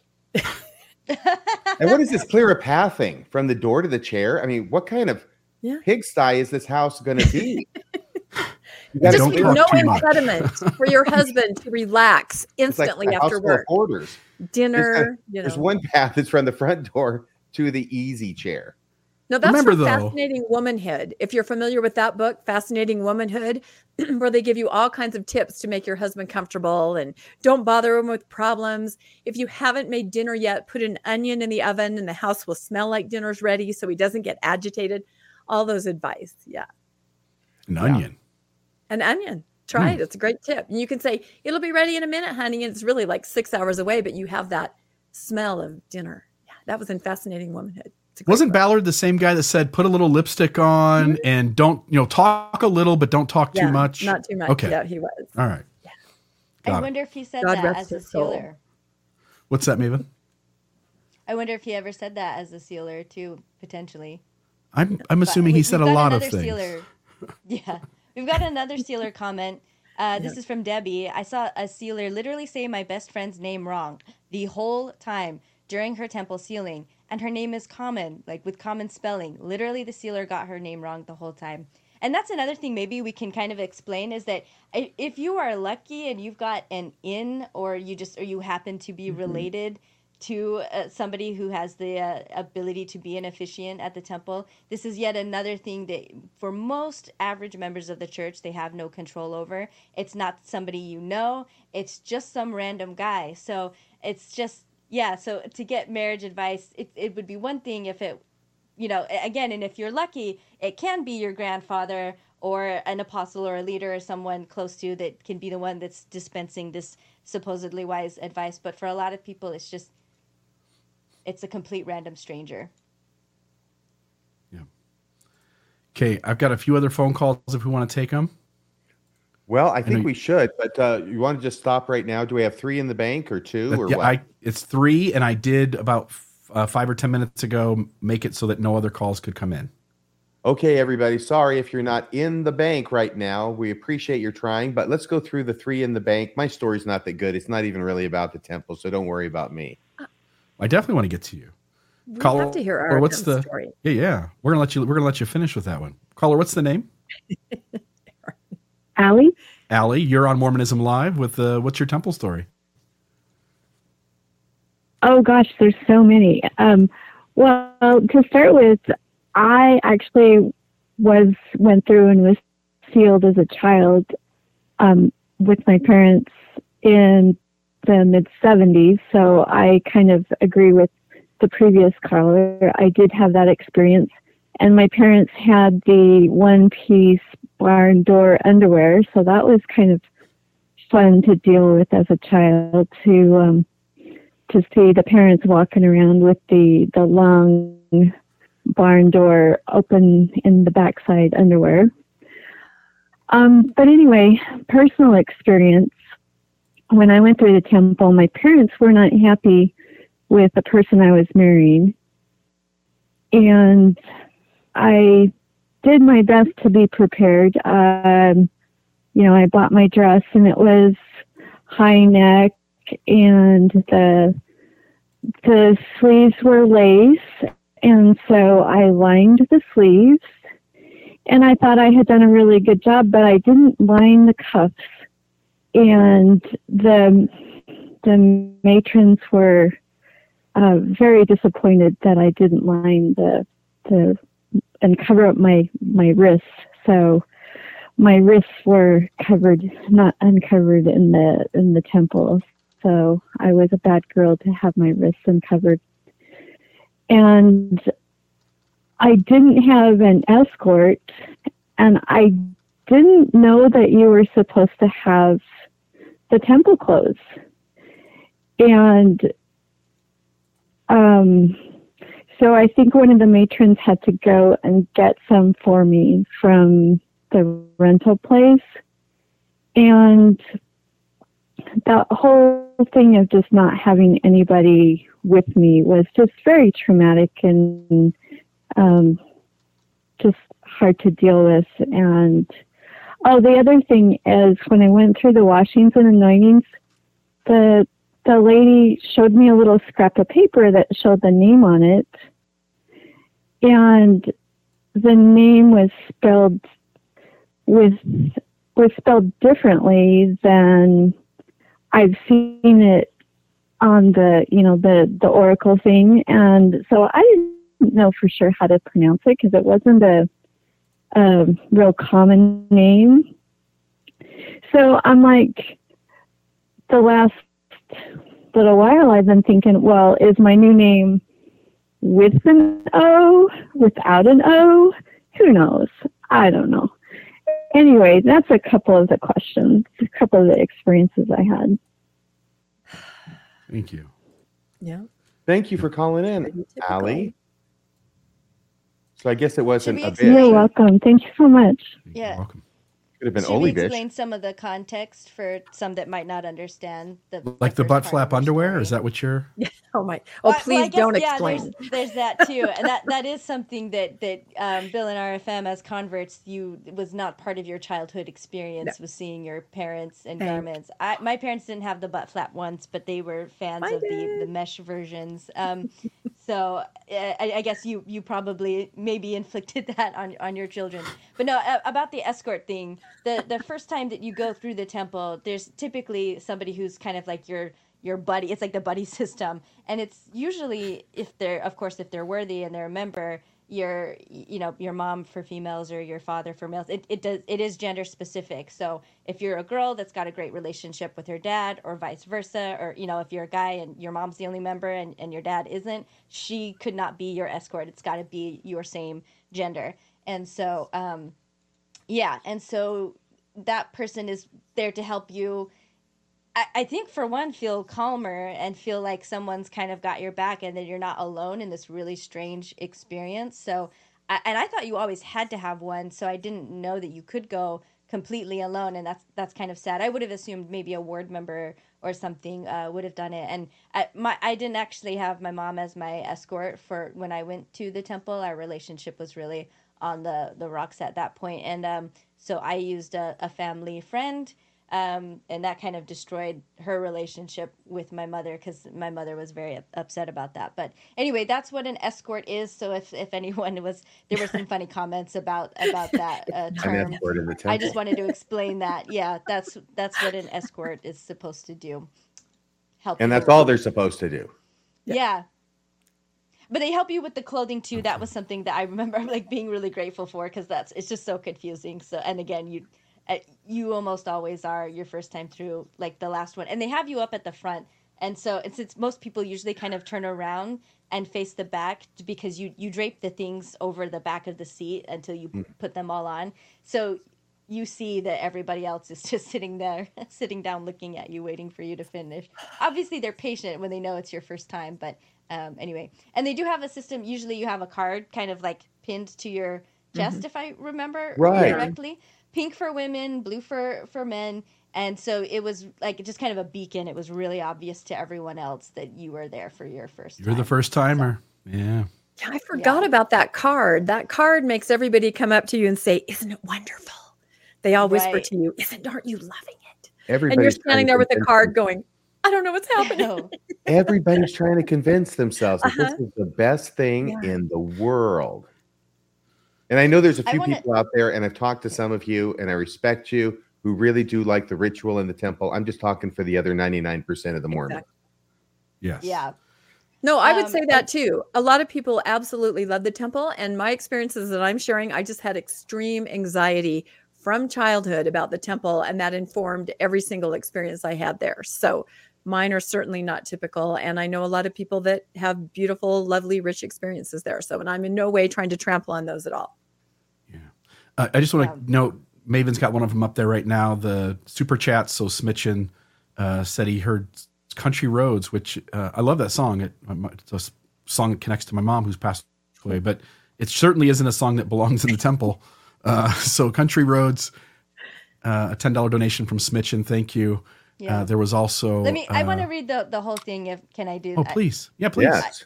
Yeah. so he says the, the first time I heard the song "Country Roads" was by the Temple Sealer on my first time doing sealings, and the day before I went on my mission to West Virginia. He sang most of the song, and i- another comments he's clarified. Yeah, yes, in the Temple sealing room, he sang this song to him before going on his mission. So.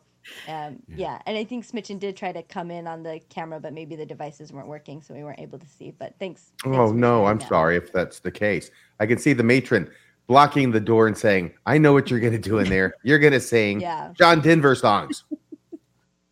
And then There'll be I know of that in the Thaddeus. sealing. Bill. That's all right.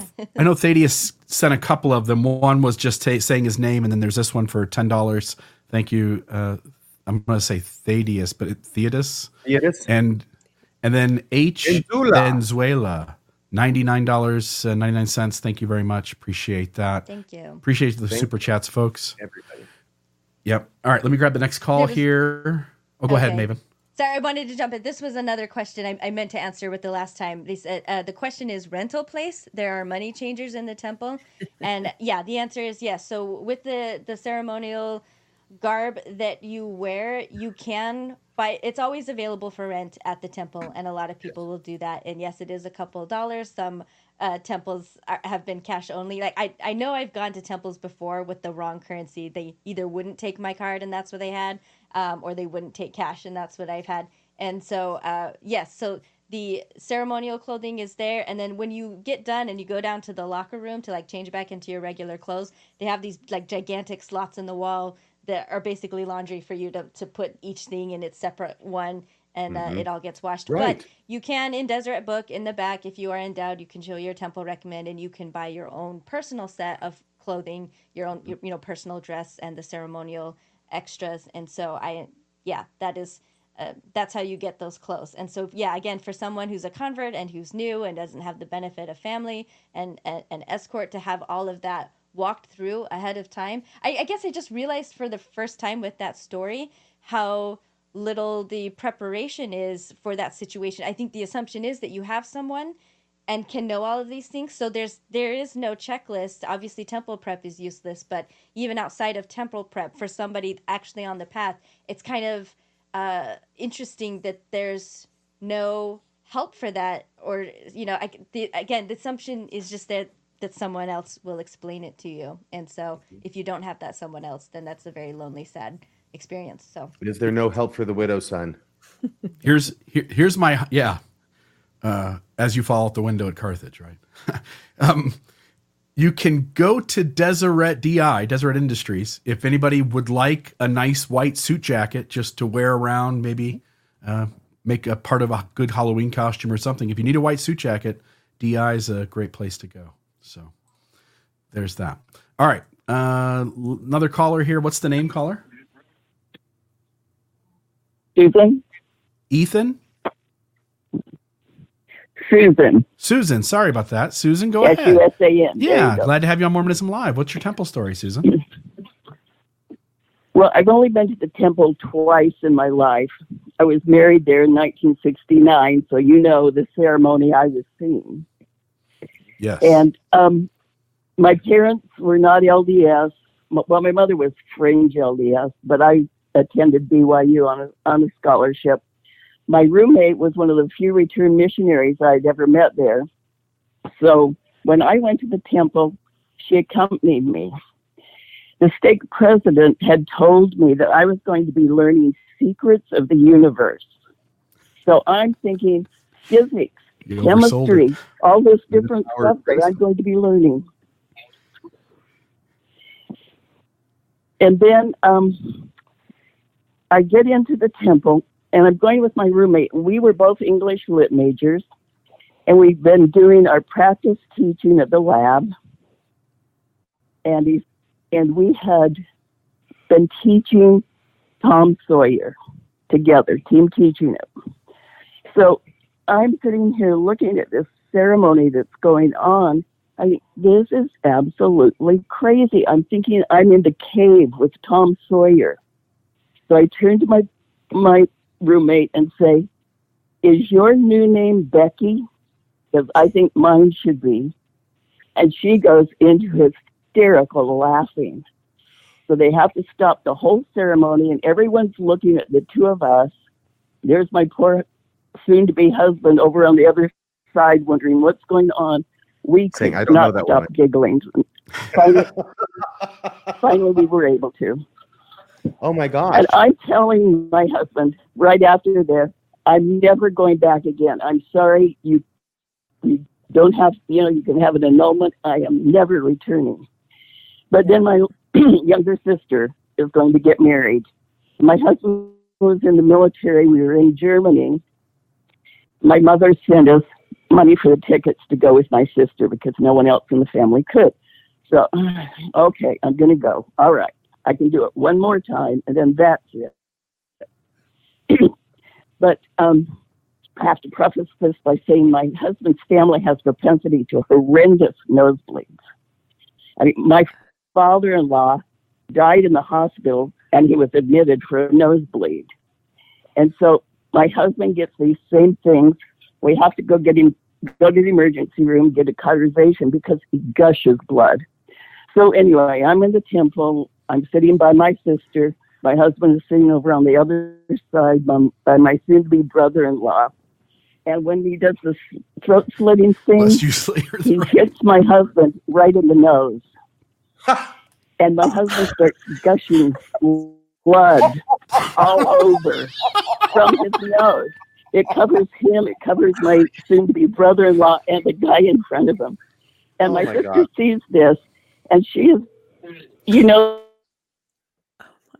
Oh the nervousness of, of going to the temple and getting married, that's enough, but she goes into a stare because she thought, you know, where's this blood coming from after we've all just slit our throats?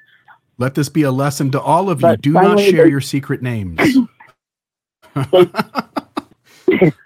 my new secret name Becky. Um, but anyway, so they took my husband out and can't stop these bites. I mean, it's you have to get it cauterized. But he was there. All they found to help him to plug up the nose was a tampon. So my husband comes walking back in with a string of a tampon hanging down the nose and string of the you know, the temple hat kind of screwy off off the side of his head. And those are my temple experiences. Never been again. But I also have things like that to tell you about my first interview. So you need to do it something sometime where you talk about the the interviews for twelve year old young girls. Oh yeah. Okay, we'll do So that. that's my story. Thank you for listening. Yeah. Did your husband accidentally get the strings confused and end up tying the tampon up his nose to the to the robe? yes. I hope not. The But it's so- string was hanging down from his nose because they put the tampon in there to try and stop the, those bleeds. So he's got the string and the from the tampon and the string from the hat hooked up together. It's hard to maintain your dignity like that. Well, you know, even if he wouldn't have had the nosebleed, those outfits are no, there's dignity with those outfits. So. Yeah, I'm, I was wondering if the uh, temple workers. But I thinking- never back again. But I am glad to hear that they're making change. Yes, yes. Supposedly. If I'd been there, I would have thought, did this guy actually slit his throat? It's terrible. String was on the from his nose. They put the tampon in there to try and stop the nosebleed. So he's got the string and the from the tampon and the string from the hat hooked up together. Hard to maintain your dignity like that. Thank you, Becky. I think I just heard that. You know, even if he wouldn't Yeah, I, I ended that. I don't know what's going on there. Susan, thank you so much. I just have to say what she said was so interesting when she The said, I didn't want to do it, but I, I'm going to go back one more time. It'll be fine. I'll go to my sister's wedding, right? That's how they always, it always happens. It's not. For example, after all of my traumatic experiences, about three years later, a friend was getting married. And I'm like, okay, my husband and I can go. It's fine. I don't go to the temple, but I can go into the temple. It was a temple where you wear street clothes. I will just show my recommend. I will go in. I will go to the wedding. What could happen, right? What could be wrong? No. So we're waiting for everybody to get there. We're in the lobby, and my husband and I sit on a bench in the lobby. And it happens to be over on the side. Um, there's a women's dressing room and a men's dressing room, and then there's a counter where you would purchase clothing. And so we happen to sit on a bench in the lobby on the side where the you would enter to go to the women's lo- locker room. So we're just sitting there talking, waiting for everybody else to show up to go to see this sealing. And suddenly this matron, it probably was the same one. I don't know. She comes running over. She goes, Sir, she says to my husband, You are going to have to move. And he's like, What? I'm I'm sitting here with my wife. We're waiting to go in a wedding. She goes, Sir, I have watched you peeping into the women's locker room. I mean, you can't peep into these locker rooms. They have doors, they have like a little, you know, you go through a area where you go around corners. Mm. He's like, What are you talking about? I'm sitting here with my wife. We're going to go watch somebody get sealed. She goes, I'm sorry. You need to move. I can see you peeping into the women's locker room. We got up and moved, but my thought was, okay, if we did peep, honestly, what would we see? I mean, Mhm. really, would you want to peep that? I don't know. But again, That's kind of how they get you. What could happen? Another traumatic event like that. So I hear you, Susan. Wow. Yeah, Was Susan the last caller on the line, Bill? I thought so. There's one more. Let's So have this this, is the last the last one. one. This is, I will, I'm going to believe- forego my story. This I'll is it. it. Time. It's a childhood She's, story. this It's call's nothing- been waiting 20. Yeah, this one's been waiting 25 minutes. Oh, let's let's So bring this, is, person uh, on. Crystal. Yep. Are you there? Is it Crystal? Crystal, yes. Hi. Yeah. Sorry, my my uh, is a little Totally. choppy. Welcome to Um, Live. thank Tell us you your temple for story. letting me share. Thanks. I love you guys. um, okay, so I was my first husband, got divorced, got married again, had two children with him, um, which we were sealed to. Um, and then when I got divorced and remarried, we got pregnant pretty soon after, and then um, went through of in the temple, and I had to get unsealed from my first husband, and of course my my uh, new husband didn't have to get unsealed from his first wife, who he had divorced. Um, was big. And then the application process for that is also very traumatic, having to relive all your bad experiences and trauma your spouse. Um, and you have to list all of your past transgressions, even if you've repented. So, so that was really difficult. Um, but in the process of applying, um, we had our new little baby, and the stake president came back and said, Well, this baby was actually born under the covenant with you and your first husband, since you guys aren't sealed yet. So we have to get special permission from the first presidency to let you guys get sealed to your baby. So that was really interesting. Um, we did I'm get sorry, a I'm letter only from laughing. Yeah. I'm, I'm, I'm only laughing, first president, Crystal. Thomas It's so and um, it talked about how. Sorry, what? I'm sorry. I was just explaining that, Crystal, Arfin? on the screen. I was la- I'm laughing, but I'm only laughing because it's so horrible. These people have no idea what they're doing. They're making this up as they go along, and they make it up in the worst way possible. Yeah. Yeah. I think Bill's frozen, so I think our caller's frozen also. Bill, Uh oh. um, if you hear us. I'm just Crystal, not hearing the there? caller. Oh, okay. She maybe ended the call. Yeah, she did. She hung up. So I, I guess good. that was her story. But yeah, this is the kind of thing that Yeah. happens. It is so nuts. Yep. Okay. And the reason I say that is because even if we accept uh, Joseph Smith is getting the revelation about the eternal marriage and all this stuff in the temple, everything thereafter has been post hoc, case Yeah. by case basis, making it up as they go along. And what she's describing, I have experienced it as well. Is this idea that she's married to one man, they're married in the temple, they get divorced, she gets married to this other guy civilly, right? They get pregnant right away, they have a baby before she and second husband can get to the temple. So now the second this baby is not born under any covenant between the mom and the baby's dad because they're not sealed in the temple. But they are born under the covenant of the first marriage that this uh, woman Crystal has with her first husband. So now that she's divorced this husband and had a baby with her second husband, right? The second baby belongs to the first husband. That's what she's describing.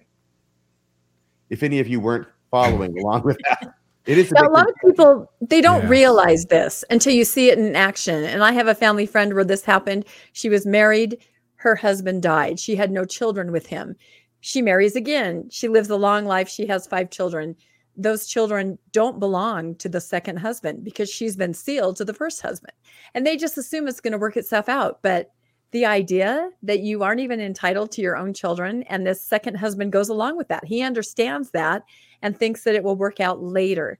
And these are the kind of questions that are asked like at conference by women who say, What about my first husband, my second husband? And people like President Oaks laugh at that. It's not a laughing Mhm. matter if you believe in this. It's it's your family, it's your life. These things are infuriating if you really think them through. Yeah, if the celestial kingdom weren't true, the apostles would have destroyed it long ago. There are a couple other super chats. Again, he the Is it Theotis again, or is it the uh, Jay 10 bucks? Whoopi. Theotis Recycling J Whoopi sent very- another ten bucks. Yeah. Oh my gosh! Very prolific this evening. Thank So, you. There's that. Yeah. Aren't do you And read the can ones where anyone they cite money? anything they? What's that? That's a good one. Yeah, because Theotis had said something with his donation. I thought he says you Oh. can call me Theotis. You, you can call me. I got it right. Jay Whoopi. Yeah. And thank you for this very entertaining podcast. You all are wonderful. See, wasn't that worth it to read that? Yeah. And then uh, Chris Murphy said, "Can anyone cite anything they learned in the temple ever, other than pa- Passwords, passwords and handshakes? handshakes?" Exactly. So thanks, Chris, uh, for that donation. Oh yeah, and there's Appreciate always it. this thing that Hugh Nibley would All right, always folks, appreciate about, the super chats. and Hugh Nibley was lying Wait, when he said it. we That he this always one? Learns. I didn't he see always that one. something new when he goes to the temple. How many people have heard that? Yeah. Well, you're always waiting for Yeah. meat, right? Milk, meat. There's that elusive meat that's out there that's supposed to be in the temple. I never Yeah. saw any meat in the temple. There is none. And so Yeah. you're you always go and you don't learn anything. So you make stuff up to try and make the promise come true. And then when that fails and your imagination fails you, then you feel guilty because you must not be righteous enough to be learning something every time you go through the temple, like Hugh freaking Nibley. Mm. Yeah. And what does Susie, Q Susie say? Q says husband was given his. Yeah. Am I breaking up? Oh yeah, all over the place, man. You want me to read this? Go, go ahead and read it, this one? please. Maven. Could you read this for Maven? Oh, you want me? Sorry, I thought you were going to read it. Okay. I thought you Susie. Q says, My husband was given his own name as his new name, which is not Oh. how it's supposed to work.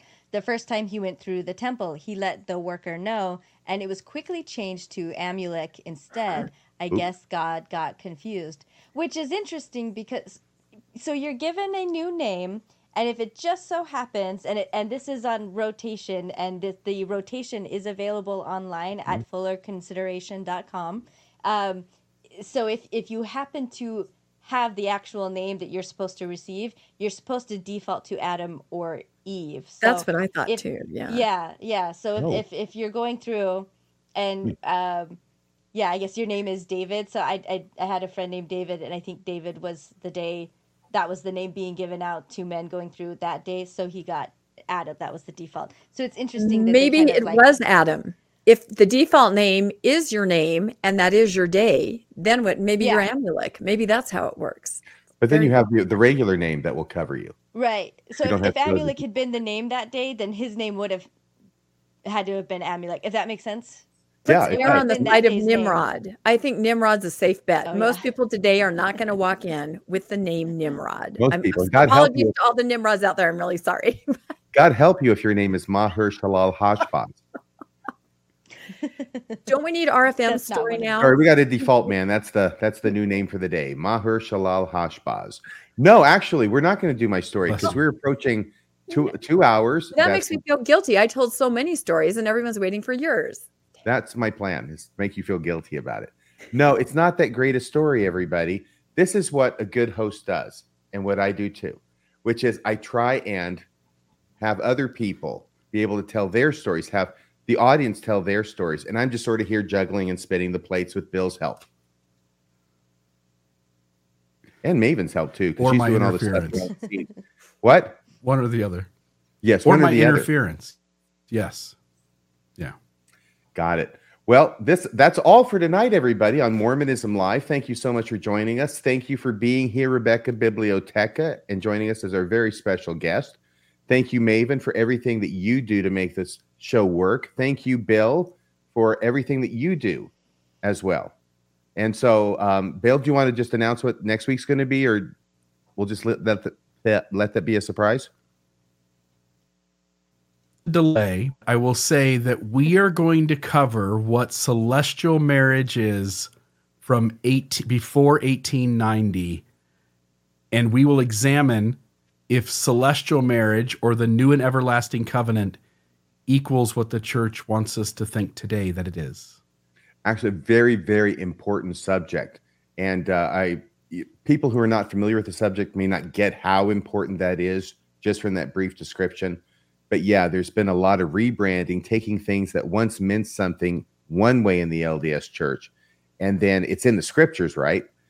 Especially section 132 and then changing that over time so that now the same phrase means something completely different because we're not practicing plural marriage anymore. Yeah, get into that next week. Sounds good. Gonna be good. Good. Be good. Thank you, everybody. Once see you again, thank you. Yes, thank you for watching. Join us next week on Wednesday, January 17th at 6:20 p.m. Mountain Time.